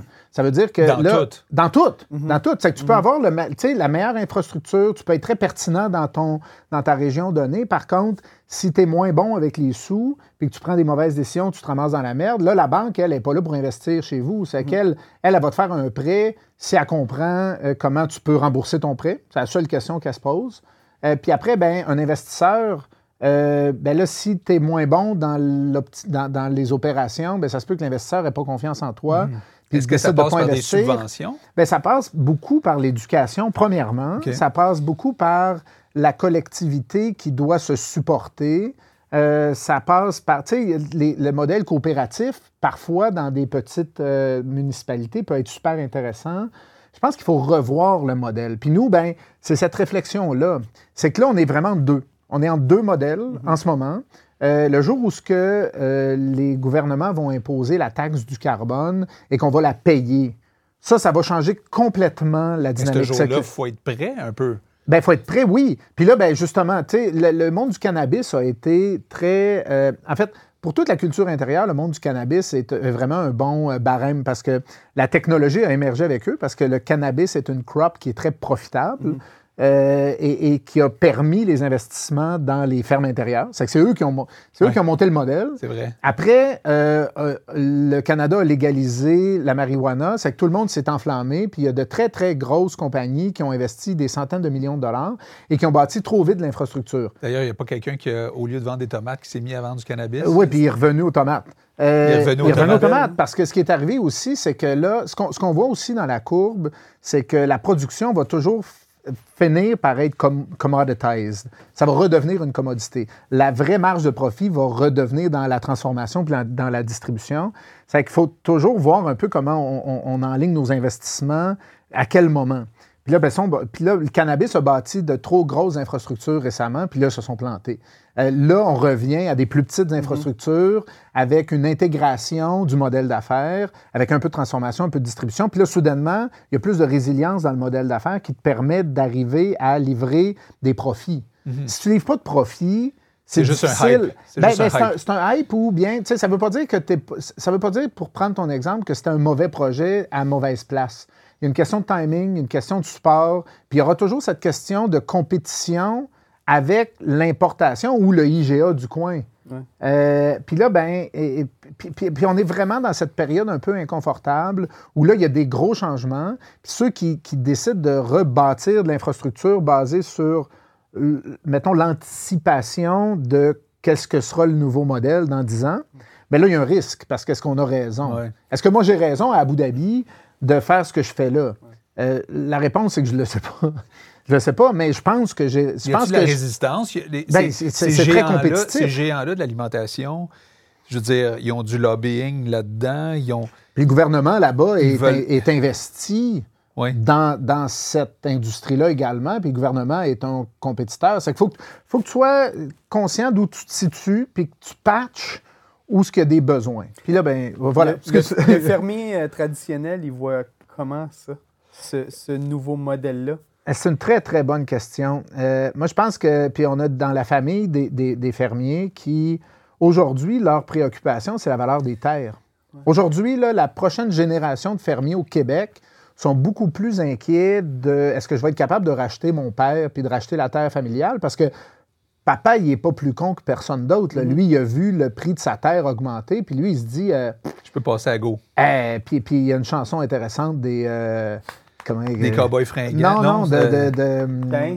Euh, pas Cain, euh, Ah, mon arrière-arrière-grand-père. Voilà, voilà. C'est- Qui, qui le décrit colocs. très, très bien. Les colocs. Non. Non, non. C'est bon, ils Bon. ne seront pas, Hey, ils on seront pas pas- fiers de nous fort, autres, mais ils sont très, très Y bons. a-t-il quelqu'un qui peut Euh, nous l'écrire? oui, oui, s'il vous plaît, live euh, On Facebook. peut toute la chanter, par Euh, exemple. oui. Mon arrière. Mais- les arrière- aïeux. arrière- Non Ah, plus. Non. Non. Mes Euh, aïeux. Ben, moi aussi, Je pense pas que c'est. c'était Non, ça. non, non. Mon C'est- arrière-grand-père? Ouais. Non. C'est mes aïeux. Mes aïeux? Ah oui. Je, je m'inscris en faux. Non, Euh, mais euh, bref, euh, je, je pense qu'aujourd'hui, ça, c'est une des grandes considérations ici. Ouais. Euh, après, ben, comme disait le, le très célèbre politicien américain, Make Farming Great Again, et probablement. euh, c'est qui? Mes aïeux. Ah oui? Ouais. Je, je me- je- je m'excuse. Euh, euh, euh, donc, donc euh, une des préoccupations, c'est c'est comment on ramène justement la notion de profit, euh, puis, puis comment on revalorise le travail du fermier. Tu sais, how to make farming great again. C'est que la technologie, je pense, qu'elle inspire les gens de, de la prochaine génération à aller étudier là-dedans. Ouais. L'intelligence artificielle, euh, C'est plus la, la, robotique. même chose qu'avant. Ben C'est-à-dire non. qu'avant ça, je sais pas, là, puis tu sais, pas être péjoratif, mais un fermier, c'était comme les enfants n'allaient pas trop à l'école, puis rapidement, ils s'impliquaient dans la ferme de- de- des parents. T'sais, nous, non, nous mais qui c'était avons comme été, ça. nous qui avons été éduqués un peu, à- justement, à l'école, avec euh, certains préjugés, euh, pour, pour fréquenter des fermiers, ces gens-là sont très, très intelligents, très débrouillards, euh, connaissant, non, mais connaissant dans tout, la Oui. météo, la mécanique, la terre, ils savent travailler, ils ne se plaignent pas. Tu sais, un moment, non, non, mais... Travailler, et- tu dis? Non, mais et- et puis- sérieusement, puis la discipline, t'en- connais-tu des plus travaillants que ça, toi? Et puis, puis- puis c'est pour ça, je pense que on- euh, notre mode de vie a fait en sorte qu'on valorise pas Assez. le produit final Ouais. et, et la chaîne de montage. Ah ouais. Si on était présent euh, dans le On quotidien verrait. de ces gens-là, on, on aurait beaucoup plus de respect. Puis c'est un peu l'idée, nous, derrière les programmes d'éducation euh, qu'on a, c'est euh, ben, amène un peu de technologie chez vous. Puis on le voit dans les écoles. Il y a, il y a des. Tu sais, ils font pousser des légumes et Oh, tout. oui, Puis là, oui. Les, les enfants prennent conscience de ce que ça prend pour faire pousser un légume. Il y a beaucoup moins de gaspillage quand tu as fait pousser ta salade, tu la manges au complet, tu sais, parce que tu l'as tu l'as, euh, nourri pendant Ah un ouais. mois, là, on te la sert. Ah non, c'est pas pareil. C'est comme prendre soin d'un petit animal de compagnie. Euh, tu sais, à l'époque, mettons que tu avais des cochons sur la ferme, puis que tu en as un que tu trouvais, tu trouvais cute, tu le flattais et tout. Quand tu le mangeais à Noël, euh, tu le mangeais au complet. euh, ton, ton tu petit le cochon, mangeais, tu pouvais le nommer, tu pouvais nommer ce que, le, celui que tu mangeais. voilà. J'ai rencontré un fermier l'autre jour qui avait sur son euh, iPhone le contrôle d'un paquet d'affaires de sa ferme. C'est fascinant. hein? Fascinant. Mm. Et euh, il me disait à quel point il était rendu euh, à optimiser euh, vraiment chaque pouce carré. Donc, il y a vraiment, comme tu dis, probablement de l'attrait par rapport à ça parce qu'on on n'est plus dans le do it yourself puis le gros travail de bras. C'est aussi aujourd'hui il y a de la robotisation là-dedans, mais il y a aussi beaucoup de technologie qui fait que des gens qui ne sont pas des vrais fermiers de l'époque, là, avec les gros bras puis avec euh, le foin qu'ils ramassent eux-mêmes. Non, mais on s'entend. là. Moi, je, vois le fermier de l'époque là, comme un, un gros travailleur physique. Avec une salopette. C'est comme ça une que tu le vois, là, ouais, salopette. Oui, encore. En jeans. Aujourd'hui, ça peut être un homme d'affaires avec son iPad. Puis, euh, non, mais. Mais c'est des hommes d'affaires, tu sais, mais et je des sais, femmes d'affaires. Tu comprends? et- on est ailleurs. Puis, puis je pense que elle- elle- dans cette transition-là que tu décrivais tantôt, il y a ça aussi. Comment on forme la prochaine génération? Euh, c'est quoi les comment on vend cette profession-là? Tu sais, à l'époque, on, euh, puis, puis on, a, on a cette conception-là de ce qu'est un fermier. Aujourd'hui, c'est différent. Tu sais, Ouais. euh, là-bas, ils ont un terme, c'est la ministre de l'Agriculture là-bas qui, qui- qui parlait d'agro-technicien. C'est que là, déjà, il y a un, un vocabulaire, Vocabulaire. qui vient avec ça Ouais, ouais, ouais. où, où on essaie de, de séduire la prochaine génération. Puis il y a plein d'aspects euh, de génétique, de, de technologie, euh, de supply chain, des questions qu'on étudie à l'université, en, en école de commerce ou en école d'ingénierie, qui sont au cœur du développement euh, de l'agriculture. Une des plus belles compagnies au Québec, qui est Premier Tech, Oui. Euh, C'est est un géant mondial Ouais. En agriculture. Puis il y a des gens extraordinaires qui travaillent là-bas. euh, Incroyable, cette compagnie-là. Puis, puis- puis, tu sais, les gens ne connaissent pas nécessairement cette entreprise-là. Moi, je la Ou- connais, tu sais pourquoi? Parce que c'est un Ben, commanditaire. De, de, de, de vélo. de vélo de ton Ouais. fils. Ah, exact, Ouais, exact. Euh, mais puis, puis dans ce contexte-là, je pense que justement, la revalorisation du travail de ceux qui font pousser et qui conçoivent tout ce qui est autour de l'acte de faire pousser la nourriture ou de cultiver ou d'élever euh, des, des- des- des- animaux qu'on va éventuellement manger, euh, quand on va prendre conscience que c'est pas juste emballé à l'épicerie, tu le prends, tu le manges, tu le gaspilles, c'est pas grave parce que tu n'as pas le contact.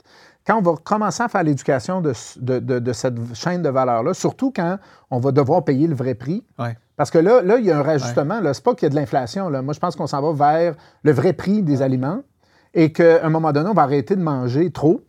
On va. euh, parce que théoriquement, une salade devrait être suffisante pour te nourrir toute la journée avec la qualité nutritive qu'elle devrait contenir. Or, ce qu'on nous vend est souvent dépourvu de la de qualité nutritionnelle qu'on devrait s'attendre d'un fruit ou d'un légume. Ce qui fait qu'on mange trop. Ce qui fait que ça te nourrit moins. Ouais. C'est qu'il y a beaucoup de protéines alternatives aujourd'hui. Il y a beaucoup, beaucoup d'in- de- d'innovation ou de, de prise de conscience qu'on va prendre sur nos habitudes. Parce qu'on nous a indiqué toute notre vie qu'on devait manger trois repas par jour. Je suis pas sûr que c'est vrai. Je pense pas que notre corps a besoin de trois repas par jour. Euh, il y a beaucoup d'éléments qui vont faire en sorte que dans les 50 prochaines années, on va peut-être changer notre mode de vie, changer notre façon de consommer, puis qu'on va rééquilibrer certains éléments euh, entre la production alimentaire, la consommation alimentaire, le gaspillage et puis nos habitudes de vie. Moi, je pense que c'est une conjonction de tout ça, puis c'est l'éducation à, à- À la overall, oui, puis c'est nous, nous, on est probablement screwed, Ouais. mais nos enfants Ouais. et les enfants de nos enfants, eux, vont probablement avoir des habitudes différentes. J'ai- J'aimerais ça qu'on parle du podcast parce que là, ça, il est déjà une heure.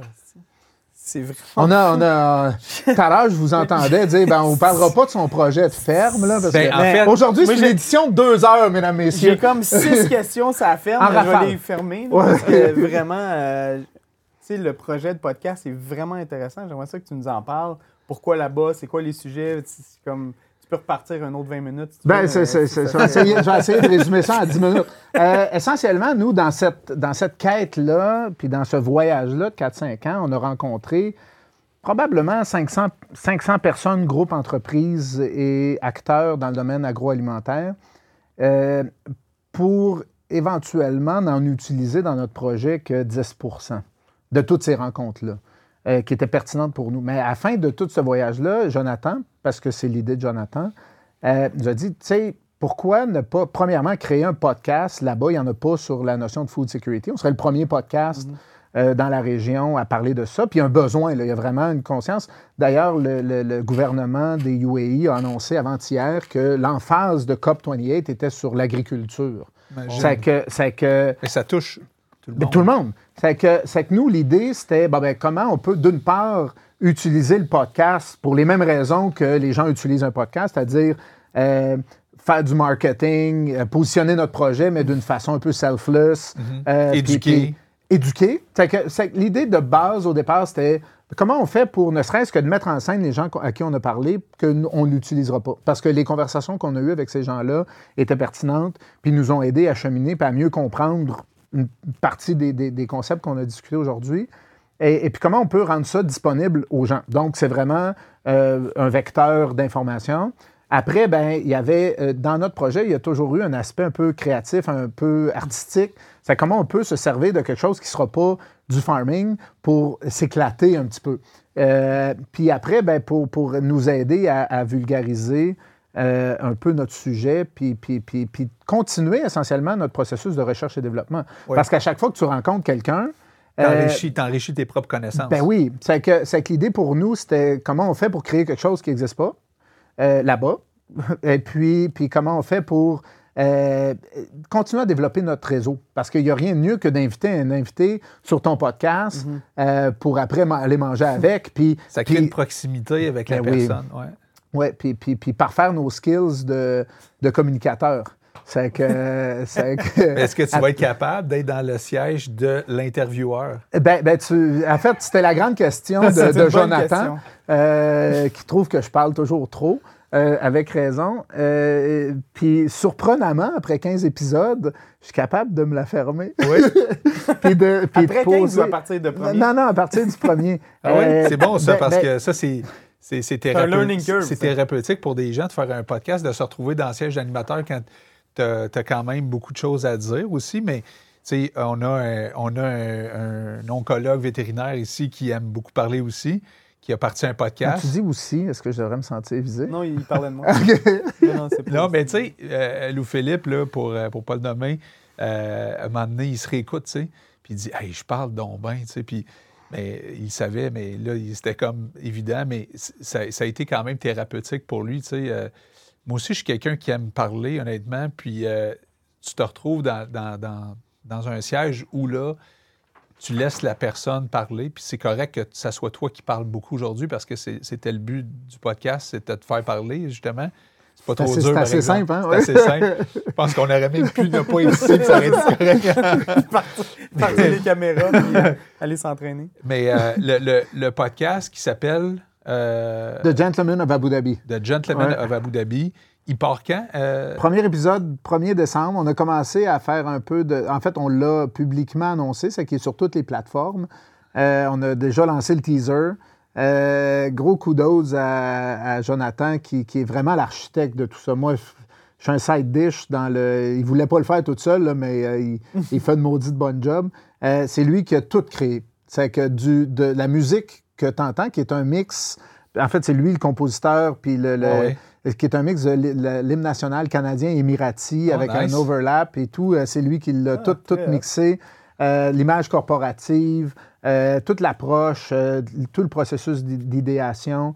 Euh, dans et- vos 15 épisodes là, que vous avez enregistrés, ça, c'est avec invité Ah oui, Donc, non, non, il y a- on il y a une 15 quinzaine- invités. Absolument. déjà. Et, et- et ça s'adresse à qui, en fait? Ça va être en anglais. C'est en anglais. Et, et- les auditeurs, c'est... Quiconque a un intérêt en food security. Parce qu'on a À invité, travers le monde. À travers le monde. C'est qu'on a invité à date des gens en technologie, des gens qui sont spécialisés en, cl- en climate control, euh, des gens qui, des chefs, euh, des directeurs de F&B, d'hôtels, euh, des propriétaires d'hôtels, des, des gens qui font la promotion des, des femmes en agriculture, euh, des gens qui ont des trade shows en agriculture. C'est qu'on a vraiment Wow. une communauté très diversifiée d'invités qui vont venir nous parler chacun de leur perspective Ça Euh, dure combien les épisodes? Combien entre une heure puis une heure et demie. Et c'est vraiment des Vous allez de diffuser ça à quelle fréquence? Euh, moi, tu auras compris que c'est pas moi qui décide. Non, mais. Euh, moi, j'aimerais beaucoup qu'on les diffuse à toutes les deux semaines. Puis là, je suis en train de négocier avec Jonathan par votre entremise. Euh, que euh, Jonathan a décidé qu'on en faisait un par mois pour commencer. Euh, mais, tu trouves pas ça assez, hein? ben, ben, en fait, moi, je, Surtout- mais je pense qu'on va, je pense qu'on s'entend à la fin de la journée que, en fait, on veut pas trop se mettre de pression au début de, de produire les épisodes. Ouais. Mais là, on- là, mon prochain voyage, dans deux semaines, on va, en, on va probablement en enregistrer 8-9 autres épisodes. Euh, Puis là, ben, on va avoir une banque suffisamment confortable pour, pour avoir un air d'aller. C'est quand même une bonne, une bonne idée euh, pour même les gens qui nous écoutent, quand tu fais un projet comme ça, puis tu préenregistres, je sais pas moi, une dizaine, quinzaine d'épisodes, ben après ça, il y a un certain confort de, de lancer ton podcast parce que tu te dis, ben là, tu sais, je- je me stresserai pas à enregistrer puis tout de suite diffuser. Euh, ça, je trouve que c'est une bonne stratégie de votre part. De notre côté aussi, il y a, une question de timing là-dedans, puis il y a une question aussi de est-ce que je viens de dire là, c'est encore accurate par rapport à quand je vais le diffuser? Parce qu'il y a de l'évolution des fois. Il y a des gens qui vont parler d'actualité. Ben là, ton podcast il a été enregistré, enregistré, exemple, en juillet 2023, puis tu le lances en juillet 2024. Peut-être que dans cette année-là, il y a eu tellement d'évolution qu'il n'est plus, il, il est plus pareil. Tu ne le referais plus de la même façon. Fait il faut quand même, je pense, des fois, le, le- le lancer, celui qui, qui parle justement d'actualité. Euh, combien as-tu, figuré combien d'invités que tu aimerais avoir, mettons, dans cette Ben, à date, on a euh, plus d'une centaine qui ont confirmé. C'est que c'est qu'il suffit juste des, des- d'une part des avoir live là-bas, tu peux ce qui pas faire ça une fois par mois, ben, ça voudrait dire 10 ans de podcast. ça. Ben, tu vois, une longue vie à The Gentleman. Euh, Non, mais, j'ai pas 10 ans devant moi pour écouter tout ça. Je veux l'écouter plus vite. Tu sais, non, mais tu comprends ce que je veux dire? Ben, tu viendras nous aider à les Ce tourner. qui va arriver. Euh, mais, euh, non, mais ce qui va arriver, je pense, c'est que, ben, puis, tu sais, euh, on pourra parler aussi de comment, euh, comment vous allez le, le promoter, ou, tu sais, je sais pas si c'est le bon mot, promoter, le- le Promouvoir. promouvoir. Mm. Euh, on parlait de réseaux sociaux. euh, je pense que même, je sais pas si tu en as parlé avec Léo ou avant que tu parles avec Léo, là, si on s'était parlé ici. Euh, L'idée là-dedans, c'est que des fois, la, la- la demande vient de tes auditeurs. Ben, ben, on va répondre à cette demande-là. Ouais. Si on veut beaucoup de nous, on va s'offrir. Euh, puis on pourrait s'offrir plus souvent qu'aux deux semaines. Puis on va, on va voir. Pour l'instant, pour nous, c'est un projet qui fait partie du projet de Farms. C'est pas Euh, le projet. C'est pas le projet, mais ça pourrait devenir. Euh, puis puis c'est le fun à faire. Sais, C'est agréable comme Ouais. formule. Ouais. Euh, Nous, ça ne nous demande pas beaucoup d'énergie parce que, tu sais, on, on est habitué. J'ai pas besoin de beaucoup de préparation, Jonathan non plus. On a déjà notre grille selon le profil de, de type d'invité, ouais, de. Ouais. Euh, la le format est assez. Ça- ça va bien, Oui, ça. ça va bien. Les questions flow. Euh, c'est que pour nous, là, on est capable d'en enregistrer 5-6 d'une journée, puis Wow. on sort de ce journée-là, puis on est encore en forme, tu sais. Ouais, puis là, tu as Euh, du contenu pour. euh, Ben oui.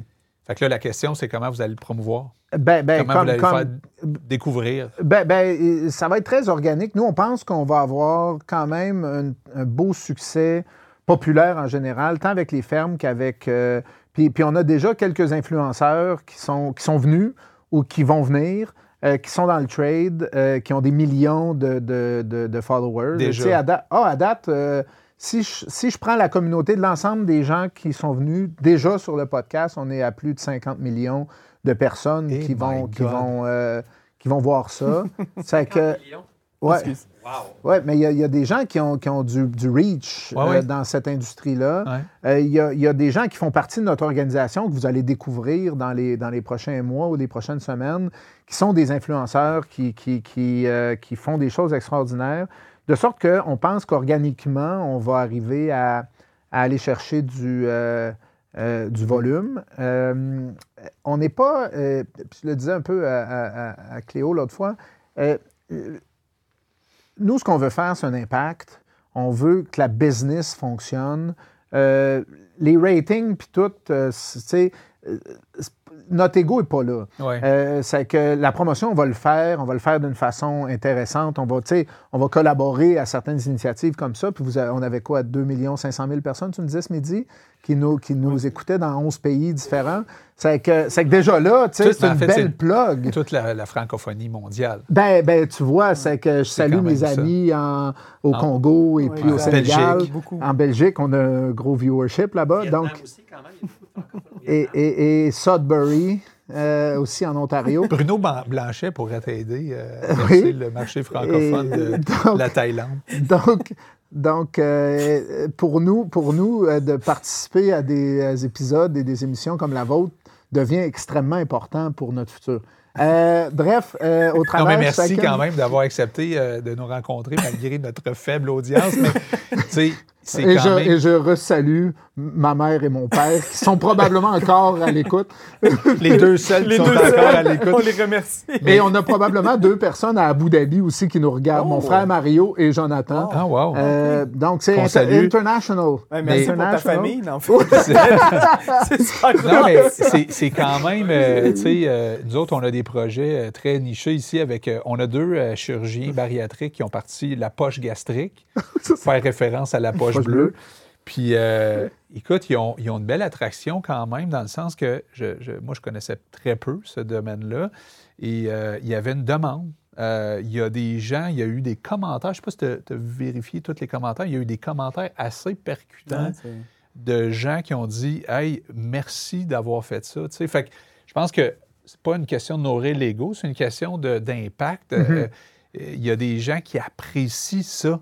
Tu sais, c'est comme si euh, No way que euh, à la télé, il aurait parti un- une émission de poche bariatrique. Tu comprends? Parce qu'il n'y a pas assez de viewers, justement, pour justifier le, budget de publicité qui vient avec et tout. Euh, tu sais, euh, peux pas attirer un. Quoique, quoique les, les- les médecins ont attiré quand même un commanditaire parce que le, le commanditaire apprécie l'initiative de ces chirurgiens-là, trouve ça intelligent de faire ça. Donc, il y a vraiment quelque chose d'intéressant dans le podcast, que ça soit vu par ton groupe à toi, ta communauté à toi, parce que c'est essentiellement eux que tu touches, ou par un sujet qui est quand même. Votre sujet, il- on va dire, là, il est vraiment. euh, On target, il est vraiment d'actualité. est pour tout le monde, pour ouais, la planète au beaucoup, là. complet.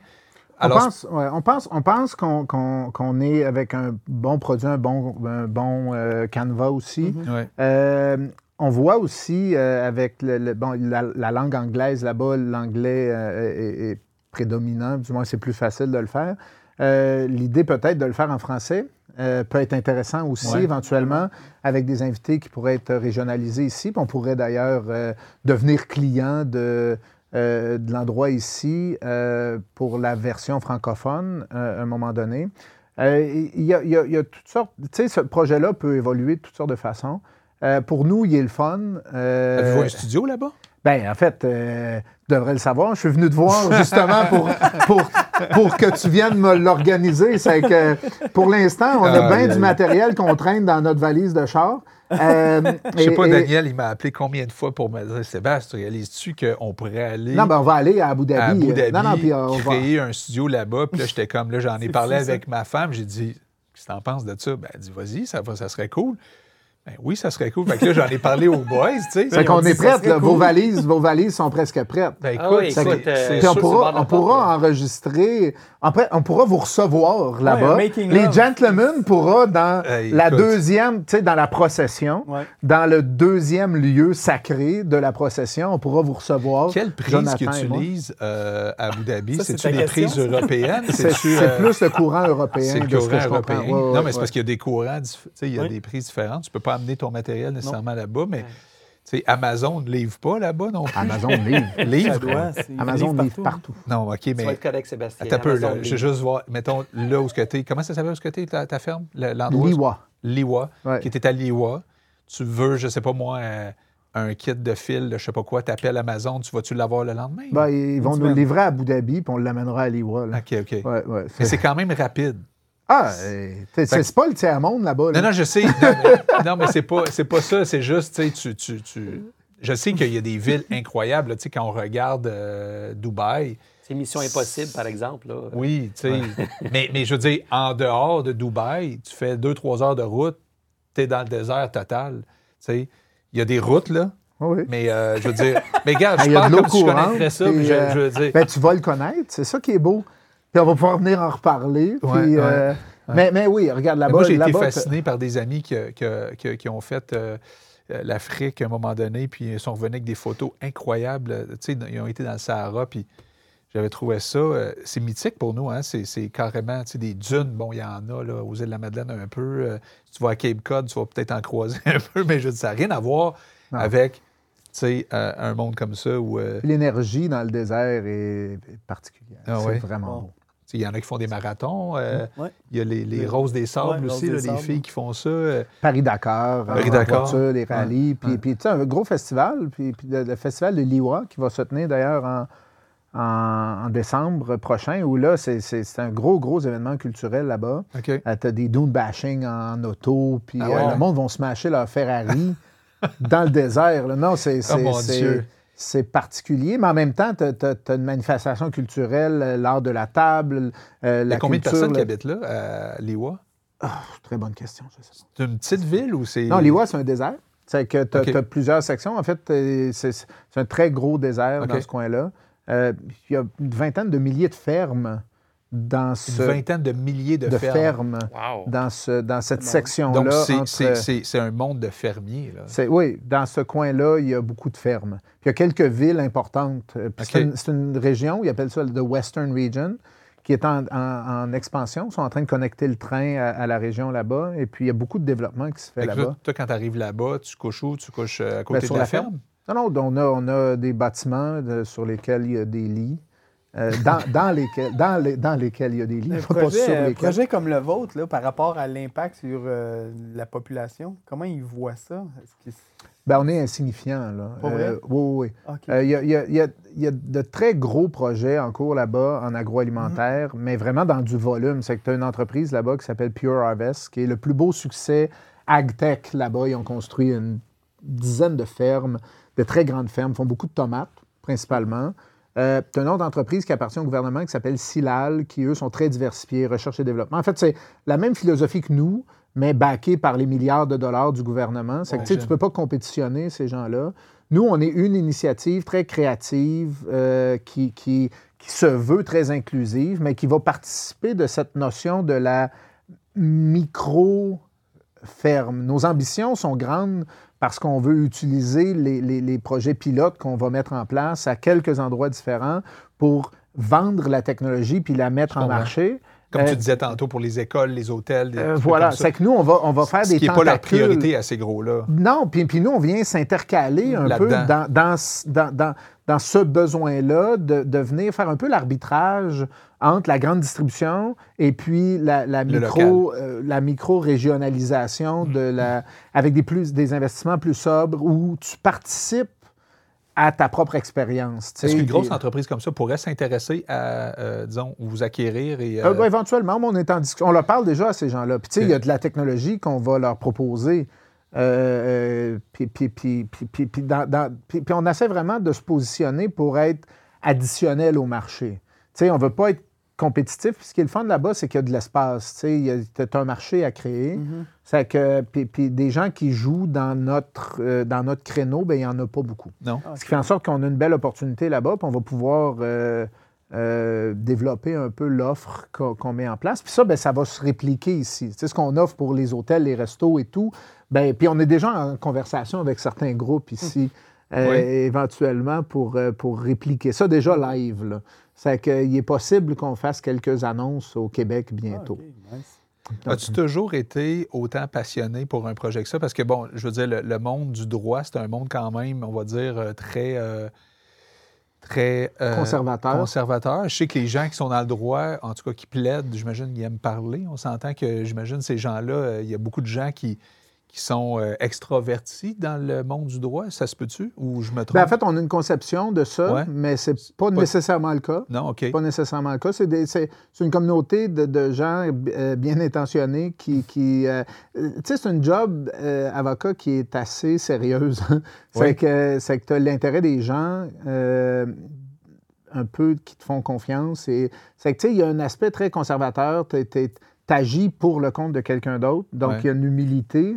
C'est pas tous les avocats qui sont humbles, mais, euh, mais en général, les avocats sont humbles, sont, sont travaillants, puis très conscients de la nature de la responsabilité qui les, euh, qui les habite. Fait qu'à Euh, cette époque-là, quand tu étais avocat, versus aujourd'hui, Mais moi, j'ai toujours été un peu euh, champ gauche, c'est que j'ai toujours été plus créatif.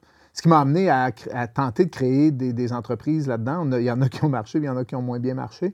Mais, mais euh, j'ai toujours été passionné. Je suis tombé là-dedans quand j'étais petit, que ce soit dans le sport, que Ah ouais. j'ai toujours eu cette personnalité-là un petit peu plus euh, extravertie puis engagée.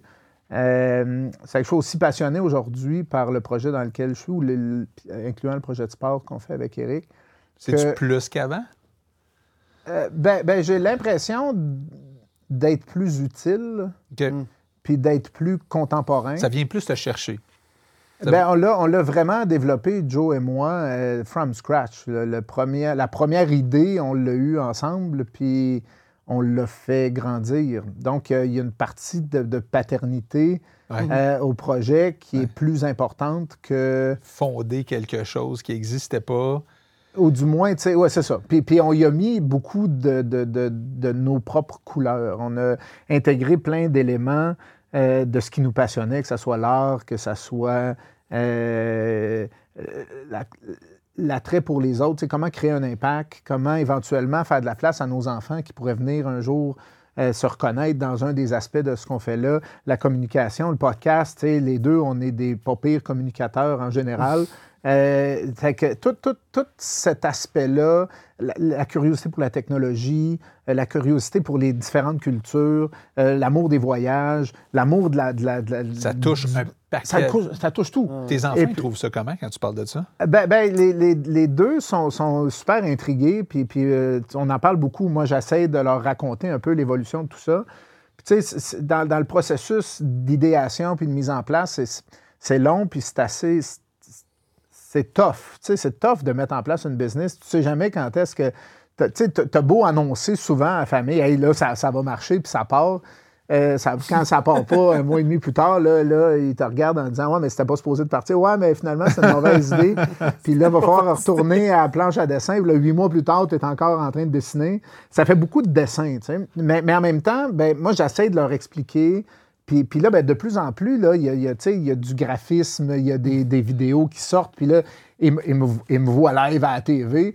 Puis, euh, puis là, ben, mamie va avoir enregistré sur le VHS euh, l'épisode. C'est que- c'est qu'on va pouvoir leur Ouais, passer ouais. euh, à Noël. Noël. À Noël, puis ça, ça va être écœurant, tu sais. Puis, puis là, ben, naturellement, ben, ils trouvent ça cool, tu sais, ils trouvent ça cool de voir leur père euh, sur les Instagram puis les interwebs. Puis, puis à un moment donné, ben là, ils ils posent des questions. Ma fille est arrivée au secondaire cette année, puis là, ben, à cet âge-là, c'est le fun parce que le cerveau, il, il s- il se forme. Puis là, ben, puis elle, elle a une, une facilité en communication aussi. C'est que il y a plein d'opportunités qu'on génère pour eux. C'est que, il y a de la curiosité, mais Tu le fais un peu pour eux aussi, en même temps, dans le ben, je le que... fais euh, essentiellement pour eux. Tu sais, c'est- c'est- À un moment donné, je pense que la motivation, quand, quand- la prochaine génération a besoin de- de- de- de- d'exemples que tu sais, tu- tu- faut que tu sois différent, faut que tu fasses. les- Tu sais, c'est nous qui sommes nos propres limites. À la fin de la journée, là, c'est toi qui te limites sur ce que tu peux faire. Tu sais, quand on était petit, il disait. euh, Hey, euh, lui il peut vendre un frigidaire à un Esquimau, mais plus tard, peut-être que l'expression va évoluer dans notre culture en disant Hey, peut-être que tu vas pouvoir faire.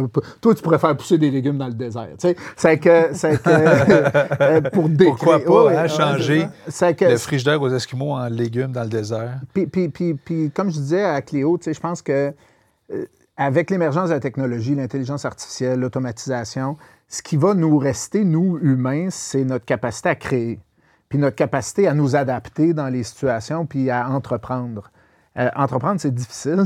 Euh, c'est pas évident de- de- d'avoir une idée, puis de l'amener éventuellement à, la concrétiser dans une entreprise qui, elle, va engager des gens, va inf- influencer puis inspirer d'autres gens, puis qu'à un moment donné, ben tout ça fait boule, de neige. C'est d'une idée qui a été au départ celle de, de Jonathan et moi, à, à commencer aujourd'hui à shaper ça. C'est que nous, on est bien contents de voir The Farms qui existent. On est content de voir la construction d'une ferme qui commence à prendre forme. On est content d'être sur. que notre podcast va être publié parce que chacune de ces initiatives-là qu'on a peaufinées pendant plusieurs mois, euh, puis tu sais, des fois, quand tu peaufines, tu peaufines, tu peaufines, c'est- c'est- pff, ça peut être essoufflant. Mais là, de le voir arriver, ça donne de Y l'énergie. a-tu eu des moments de.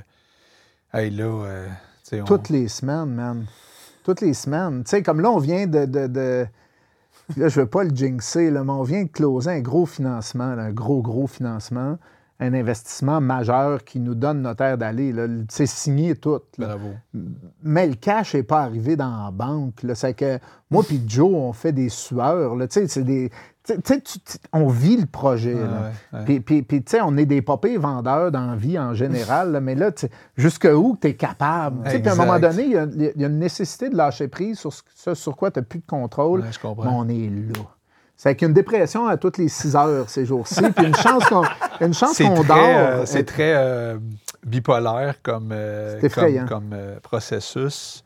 Ça demande, euh, ça demande des nerfs d'acier, je trouve. Puis en même temps, c'est beau parce que, tu sais, euh, je sais pas combien de, de jeunes qui doivent se dire, moi, j'aimerais ça avoir un impact, j'aimerais ça changer le monde, j'aimerais ça... euh, on aimerait tous ça, je pense, changer le monde. C'est une chose de le dire, c'est une chose, euh, après ça, de dire, écoute, j'arrive ouais, j'arrive dans ma vie, je vends toutes mes affaires, je pars all-in dans un projet. Moi, j'ai beaucoup de respect, euh, beaucoup d'admiration aussi pour des gens comme, comme toi qui, qui, qui osent faire des choses comme ça. Je, je peux même pas m'imaginer dans quel genre de roller coaster que tu t'es embarqué parce que. Non, mais moi, je suis dans. C'est là, non, mais c'est là que je me mets à sens- je me pleurer sens- je me- d'émotion. Je tu me sens à ronde, moi, dans mon petit manège de- d'enfant. Là, toi, je te dis, dans quel genre de manège qui est lui, tu sais, c'est Ouais. comme. Mais C'est des émotions fortes. Euh, ouais.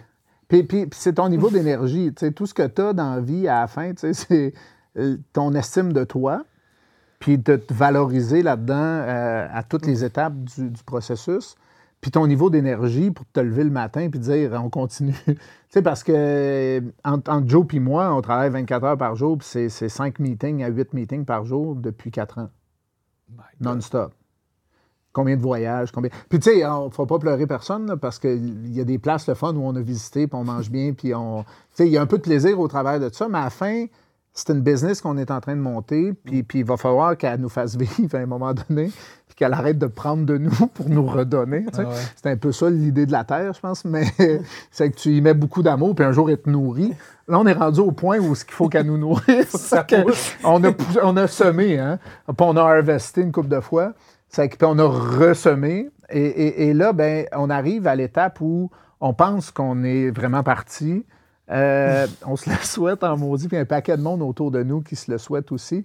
Euh, mais euh, oui, c'est des belles émotions. Puis, c'est une étape de notre vie où on a assez de maturité pour savoir dans quoi on est, assez d'intelligence pour savoir où- pousser puis Ouais. où euh, revenir. Ouais, Mais ça demeure une aventure extraordinaire que je ne pourrais pas regretter d'aucune façon. je comprends. Que ça marche ou pas, Ouais. euh, le livre ou le podcast de la fin, tu sais, euh, qui Ah pourra euh, s'intituler est-ce que c'est pas est-ce que c'est pas comme ça qu'on devrait entreprendre nos projets puis nos vies? Je veux dire dans le sens où c'est sûr qu'on on souhaiterait tous, tu sais, j'imagine que ça finisse comme dans les, les films américains. Mais est-ce que c'est vraiment ça qui est l'essence d'une vie, de la finalité Tu sais, souvent les gens vont dire ah je suis arrivé là, puis finalement c'est pas là, c'est pas ça qui me fait triper. C'est tout le processus. Oui. Mais, Oui. mais, mais tu sais, en même temps, je comprends qu'il faut vivre aussi, il faut manger. Tu sais, c'est drôle parce qu'on parle d'alimentation, puis si t'es pas capable d'en vivre, c'est parce Non, que. non. Ben, au moins, tu vas être capable d'avoir une ferme pas loin de chez vous. qui Ah oui, non, non, puis, puis en attendant, j'ai une femme qui, qui, qui- qui a contribué de façon. extraordinaire euh, oui, oui, qui, a contribué d'une façon matérielle aussi à amener la- de la stabilité puis à permettre euh, que, que- que tout ça arrive. Euh, puis, puis, tu sais, on est. euh, on a des situations de part et d'autre qui sont privilégiées dans la vie puis qui nous ont permis, Permis de faire ça. Ouais. Une fois dans notre vie. Mhm. Puis, puis- puis vous le voyez par le podcast de Cléo aussi, c'est que quand tu es entouré de gens comme ça qui sont inspirants, à un moment donné, tu te dis, hey, moi aussi, je- moi aussi j'ai une vision euh, éditoriale de ce que pourrait être la vie, puis j'aimerais ça y mettre un peu de mon grain de sel. Puis là, ben, puis- puis au- de fil en aiguille, tu sais, tu te ramasses dans des projets comme ça. Puis là, ben, plus tu t'investis, plus tu te rends compte qu'il y en a à faire. Là. Puis là, ben, on est là. C'est que le niveau d'énergie, c'est bien, bien important dans le quotidien. Tout à fait. Euh, mais après, euh, quand on regarde en arrière, puis ce qu'on a réalisé aujourd'hui, ben, on se dit, bah, ben, OK, là, on, on est à la bonne place, on a fait le travail qu'on avait à faire, l'infrastructure est là, là, il faut, là, faut le faire. Puis, Ouais. puis pour nous, ben, c'est un peu comme, euh, on est jour 1 de notre projet. Tout ce qu'on a fait jusqu'à aujourd'hui, c'est de nous amener à arriver au jour 1. Fait que là, il faut, faut prendre notre souffle un peu puis repartir parce Ouais. que la prochaine étape va être aussi mongole que, Ouais. que, que celle de la Ça va demander préparation. beaucoup d'énergie encore. Mais au moins, on va avoir une équipe. Ouais. On va avoir un peu d'argent pour engager du monde. Puis là, Parce on qu'au pas début, de vous tout prêchiez faire. dans le désert pour pas euh, Au sens propre. prendre sous sens propre. Parce qu'il y a une phase là-dedans d'éducation aussi, de, dans n'importe quoi que tu innoves, je pense qu'au début, euh, il y a, il y a- il y a une. Avant de pogner la curve comme ça, il, y a, un gros bout où tu essayes justement de vendre puis de montrer que c'est, sustainable ton affaire. Puis euh, il y a des gens qui y croient pas, il y a des gens qui rient toi, il y a des gens qui. Il y a du découragement personnel, il y a un paquet de, contraintes puis de barrières qui fait que beaucoup de gens voudraient peut-être faire ce que tu fais puis qui se disent Hey my God, dans quoi il est embarqué lui, puis je voudrais jamais avoir sa vie. Euh, peut-être qu'un jour, il y a des gens qui vont euh, justement répliquer un paquet de vos. Parce que ton but à toi, c'est pas que c'est pas de garder ça euh, juste pour vous. Là. Je veux dire, il y a des gens qui vont répliquer ça ailleurs. Ben, c'est un peu le modèle. tu sais. quand on, on disait au début, ben, on veut dérisquer le processus des autres, c'est tout ce qu'on a fait comme travail, on l'a modélisé. C'est ça. Fait que mon, mon- mon plan d'affaires, il est offert à nos clients. Le plan opérationnel est offert aux clients. Ça se multiplie.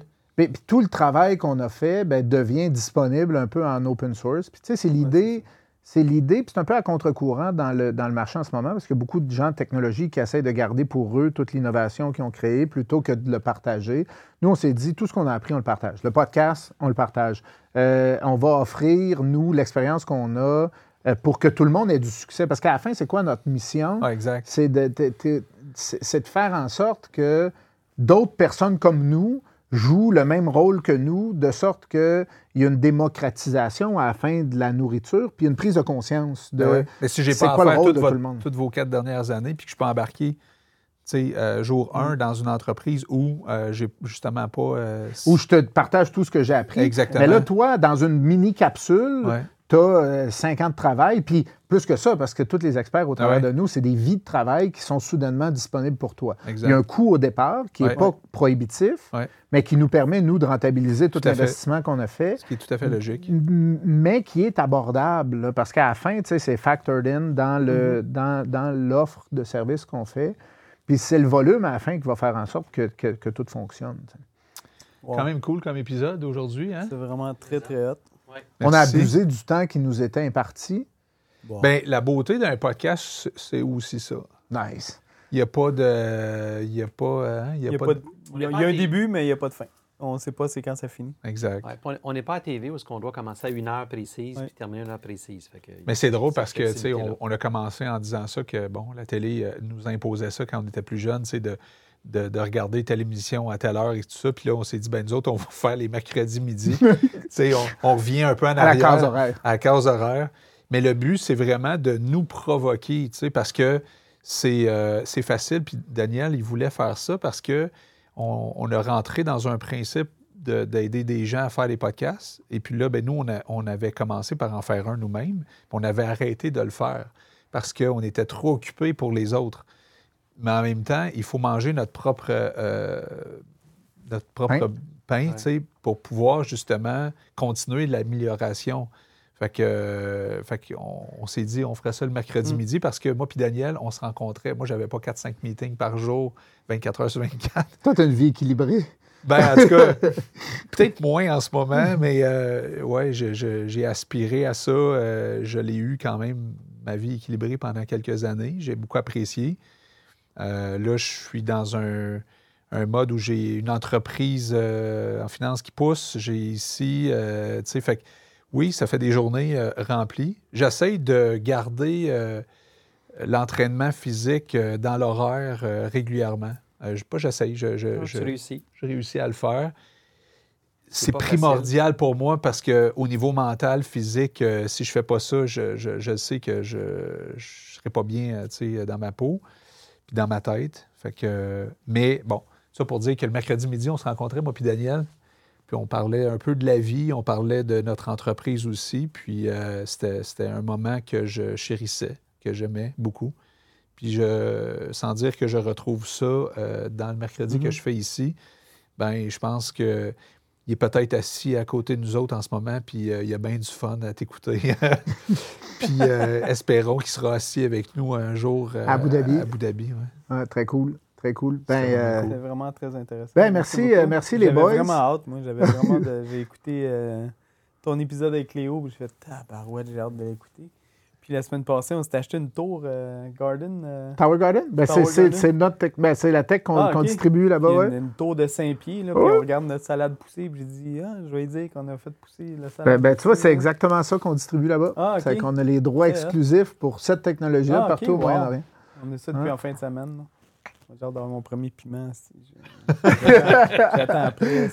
Ah, moi, c'est une catastrophe. Chez nous, on a commencé. euh, j'ai euh, j'ai- quelqu'un qui m'a proposé de faire mon aménagement paysager comestible. Mais je sais pas, la terre, elle doit pas être bonne, ou le soleil, ou je sais pas qu'est-ce qui marche pas dans ma cour, mais c'est une catastrophe à chaque année. Puis euh, ça finit toujours parce que euh, soit que j'ai trop de concombres ou tout ça. Mais tu sais, il y avait. Moi, j'habite dans un rond-point, hein, puis je trouve que, tu sais, mettons, exemple, dans mon rond-point, des choses que je trouve ridicules. OK? Tout le monde a une piscine creusée, mettons. OK? Personne ne l'utilise. Puis là, il y a, un- il y a- en fait, il y avait une maison qui n'avait pas de piscine creusée, puis elle a été vendue cette année. Fait que là, le jeune couple arrive là avec les jeunes enfants. Qu'est-ce qu'ils font la première chose? Mettre une 60 piscine creusée. 75 000 de piscine creusée. Ouais. Puis là, moi, j'ai dit. Puis là, il me voit passer avec ma roulotte. Il dit Ah, c'est mon rêve d'avoir une roulotte de même. Mais je dis Au lieu de t'acheter une piscine, tu aurais pu t'acheter une roulotte. Ouais, mais ça prend une piscine. J'ai des jeunes enfants. Je dis Hey, j'ai une piscine. L'autre, il y a une piscine. Sais-tu quoi? Tu pourrais venir nager dans une piscine différente à tous les jours. Il y, a, il y a quelque chose d'un un peu ridicule dans tout ça. Puis euh, après ça, tu sais, je me dis Hey, si chaque personne avait un jardin, toi, tu fais pousser ça. Toi, tu fais. On pourrait-tu se faire, tu sais, de. Comme on disait tantôt. Oui, puis je trouve, euh, j'ai lu un livre, euh, je ne sais pas celui, de- ce livre-là qui est Likey, euh, qui est un livre qui a été écrit par le, le- le président de l'Institut du bonheur de Copenhague.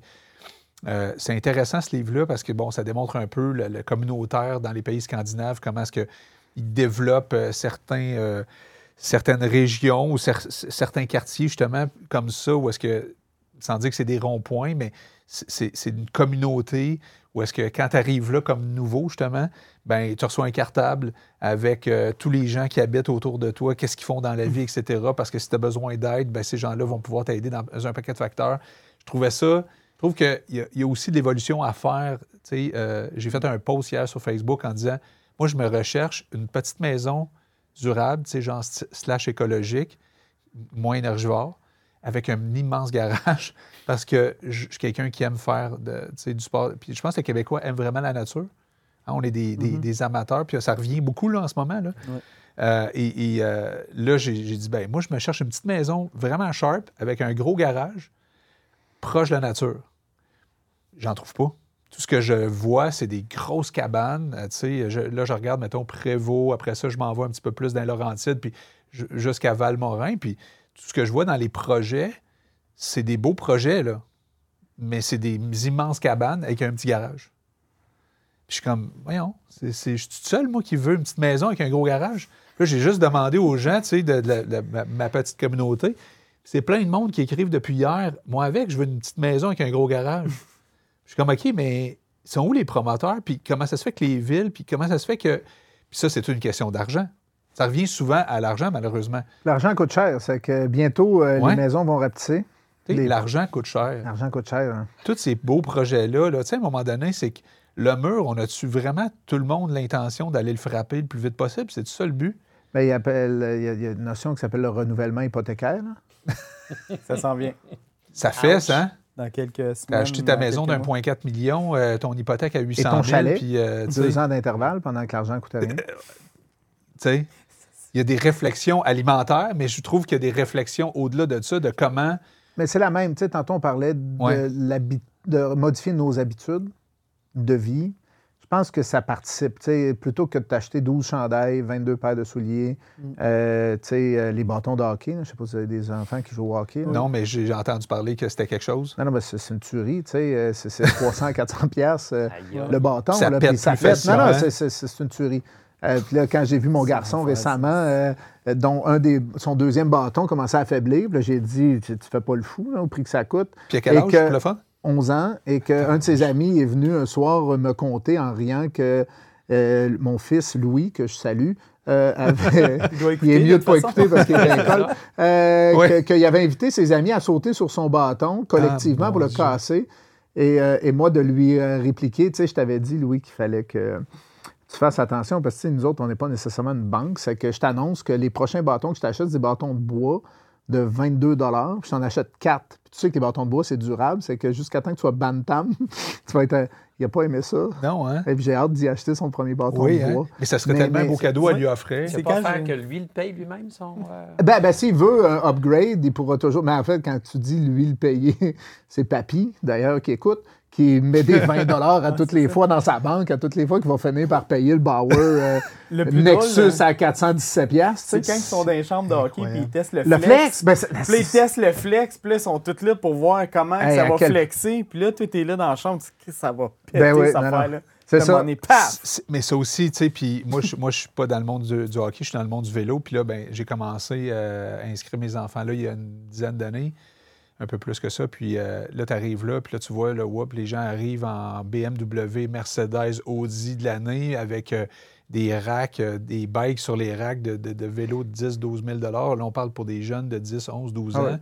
Je fais comme, my God, c'est sérieux, là? Je veux dire, Mm. on est-tu vraiment rendu là dans notre société ou est-ce que je veux dire, c'est juste les riches, finalement, qui peuvent faire du vélo? Je veux dire, moi, je viens de Montréal-Nord, je viens d'une famille très modeste.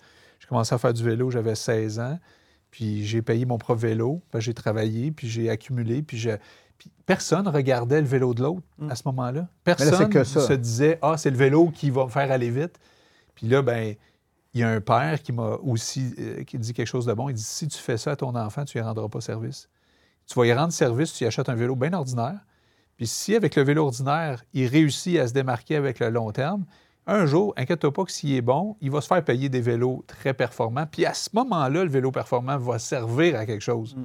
Je trouve ça intelligent comme, comme, ré- comme réflexion que tu peux amener à ton enfant, que tu peux expliquer à ton enfant, qui peut comprendre aussi, Ouais. puis qui peut se sentir très fier de prendre ce processus-là. Ça, c'est le bout qu'il faut prendre dans l'entrevue pour rendre ça viral.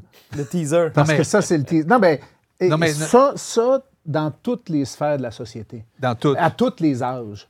Sais, à un moment donné, euh, il, il- il faut, faut qu'on arrive à ça parce que ça n'a plus d'allure. Ça a juste pour plus de vrai, ça n'a plus de bon sens. Tout à fait. À moins, à moins que notre salaire augmente de façon aussi, Exponentielle. non, mais aussi rapide. Exact. Puis on fera, euh, pour quiconque est bon en mathématiques, puis c'est pas, pas moi, Non, on fera la, la- la- La la courbe, courbe. la courbe. Non, Puis mais c'est qu'on ça rend, marche on rend pas. Ça service pas. du tout, du tout aux gens de la classe moyenne et aux gens qui, qui, qui aimeraient que leurs enfants fassent du sport. Puis la pression. Puis que, je veux dire, à un moment donné, ça prend des fondations de Mongols pour permettre à des gens de, de faire du sport parce qu'il n'y a plus personne qui peut se payer rien. tu sais. Dans les équipes de hockey, c'est ça. hein. C'est fou. Là. Quand tu quand arrives dans une équipe de hockey, c'est qui qui a acheté quel hockey. Puis euh, il a payé Le 200, il fishball. a payé 3 ans. Puis Ouais. tu sais, c'est fou. Les kids, ils ont comme 11 ans, puis ils ont des hockey à 300 pièces. Ouais, mais ils se rendent pas compte, c'est ça l'affaire. Puis, tu sais, je veux dire, à, cet âge-là, tu es dans la comparaison, etc. Mais Mm. je pense que c'est un rôle qu'on a, les parents, de. de- Les, les enfants sont beaucoup plus intelligents qu'on le. Ben, pas qu'on le pense, mais je veux dire, dans le sens où je trouve que le- le- le- la conscience des, des jeunes aujourd'hui est beaucoup plus élevée que euh, qu'est-ce que nous, on pouvait avoir. euh. Moi, je félicite mon fils, d'ailleurs, qui euh, a 20 ans, puis hier, il m'est arrivé avec du pain à la maison, avec des croissants, puis chocolatine, puis il dit Hey, père, sais-tu combien j'ai payé ça Je dis Non, 8 piastres. Ben, il dit J'ai une application sur mon cellulaire, puis ça m'envoie un message comme quoi que la boulangerie du coin ben, euh, est en train Spécial. de jeter ça. Puis il dit ben, Moi, je l'ai acheté 8 piastres. Je ne savais pas c'était quoi. Je suis arrivé à la boulangerie, j'ai eu trois pains, je pense quatre croissants, deux chocolatines pour 8 parce qu'il dit il s'en allait le jeter. tu sais. J'étais Wow. comme Aïe, aïe, t'es hot. Ces euh, initia- mais aussi à la bravo à la- boulangerie. Oui, puis à la Bravo compagnie qui, met, qui intermédiarise ça. Ouais. Tu sais, Oui, puis, tout à puis- fait. puis après, ben, tu sais, tu parlais, la, la pression sociale qui vient avec le fait de toujours garder le niveau Mm.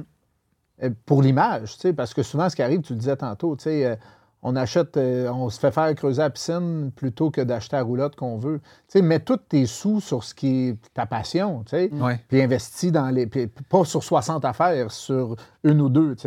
Puis, on est, je pense, globalement dans cette réflexion-là dans notre société en général sur la façon dont on consomme, puis ce qui nous rend fondamental- fonda- fondamentalement heureux, sais. Très intéressant, très Bon. intéressant ta participation. Merci d'être venu nous voir. Ben, merci de- d'avoir Yes. reçu. Quand vous voulez, hein, je reviens. Ben, on toi va aussi. voir. C'est ça. Oui, nous oui, non, ben, offline, là, on, va, on va continuer notre conversation. Exact, là, exact. Parce, que, parce que là, aujourd'hui, j'étais immersé dans votre, dans votre beau lieu. Yes, merci Clément, merci. Merci tout le monde. Merci, Hey. merci beaucoup. Yes. Vraiment euh, très, très. Merci beaucoup. très Salut cool. tout le monde, à mercredi Bye. prochain. Ciao tout le monde. Yes. It's a wrap. C'est vrai. Tu peux Ah. l'arrêter aussi sur Facebook. Ah, ok, c'est ça. Je viens de le faire. Wow. C'est cool, hein? C'est très cool. C'est cool, j'ai jasé. euh, C'est juste. Wow. Est-ce qu'on boit? oui, lui, il a amené sa bouteille. bouteille. Les gars, tu sais qu'on peut pas arriver. euh, on va aller voir si mes Qui fans vient, m'ont qui écrit. vient euh, de Sainte-Thérèse. Je vais aller voir si mes fans m'ont écrit. Si mes fans m'ont écrit. Ma mère, elle va dire que j'étais un con parce que elle me dit. euh, elle me dit si tu parles vraiment du VHS, t'es un enfoiré, je vais avoir l'air d'une. C'est que là, j'ai dit, moi, c'est certain que je T'es un du- enfoiré. Ah ouais. Ma mère est française, quoi. Non, non, non, ma mère n'est pas française, elle est fucking québécoise. Fucking VHS. québécoise. Avec le VHS, j'ai dit, on s'en va parler de la technologie. C'est que. Mais on était à une autre époque, hein? Ben oui, mais c'est.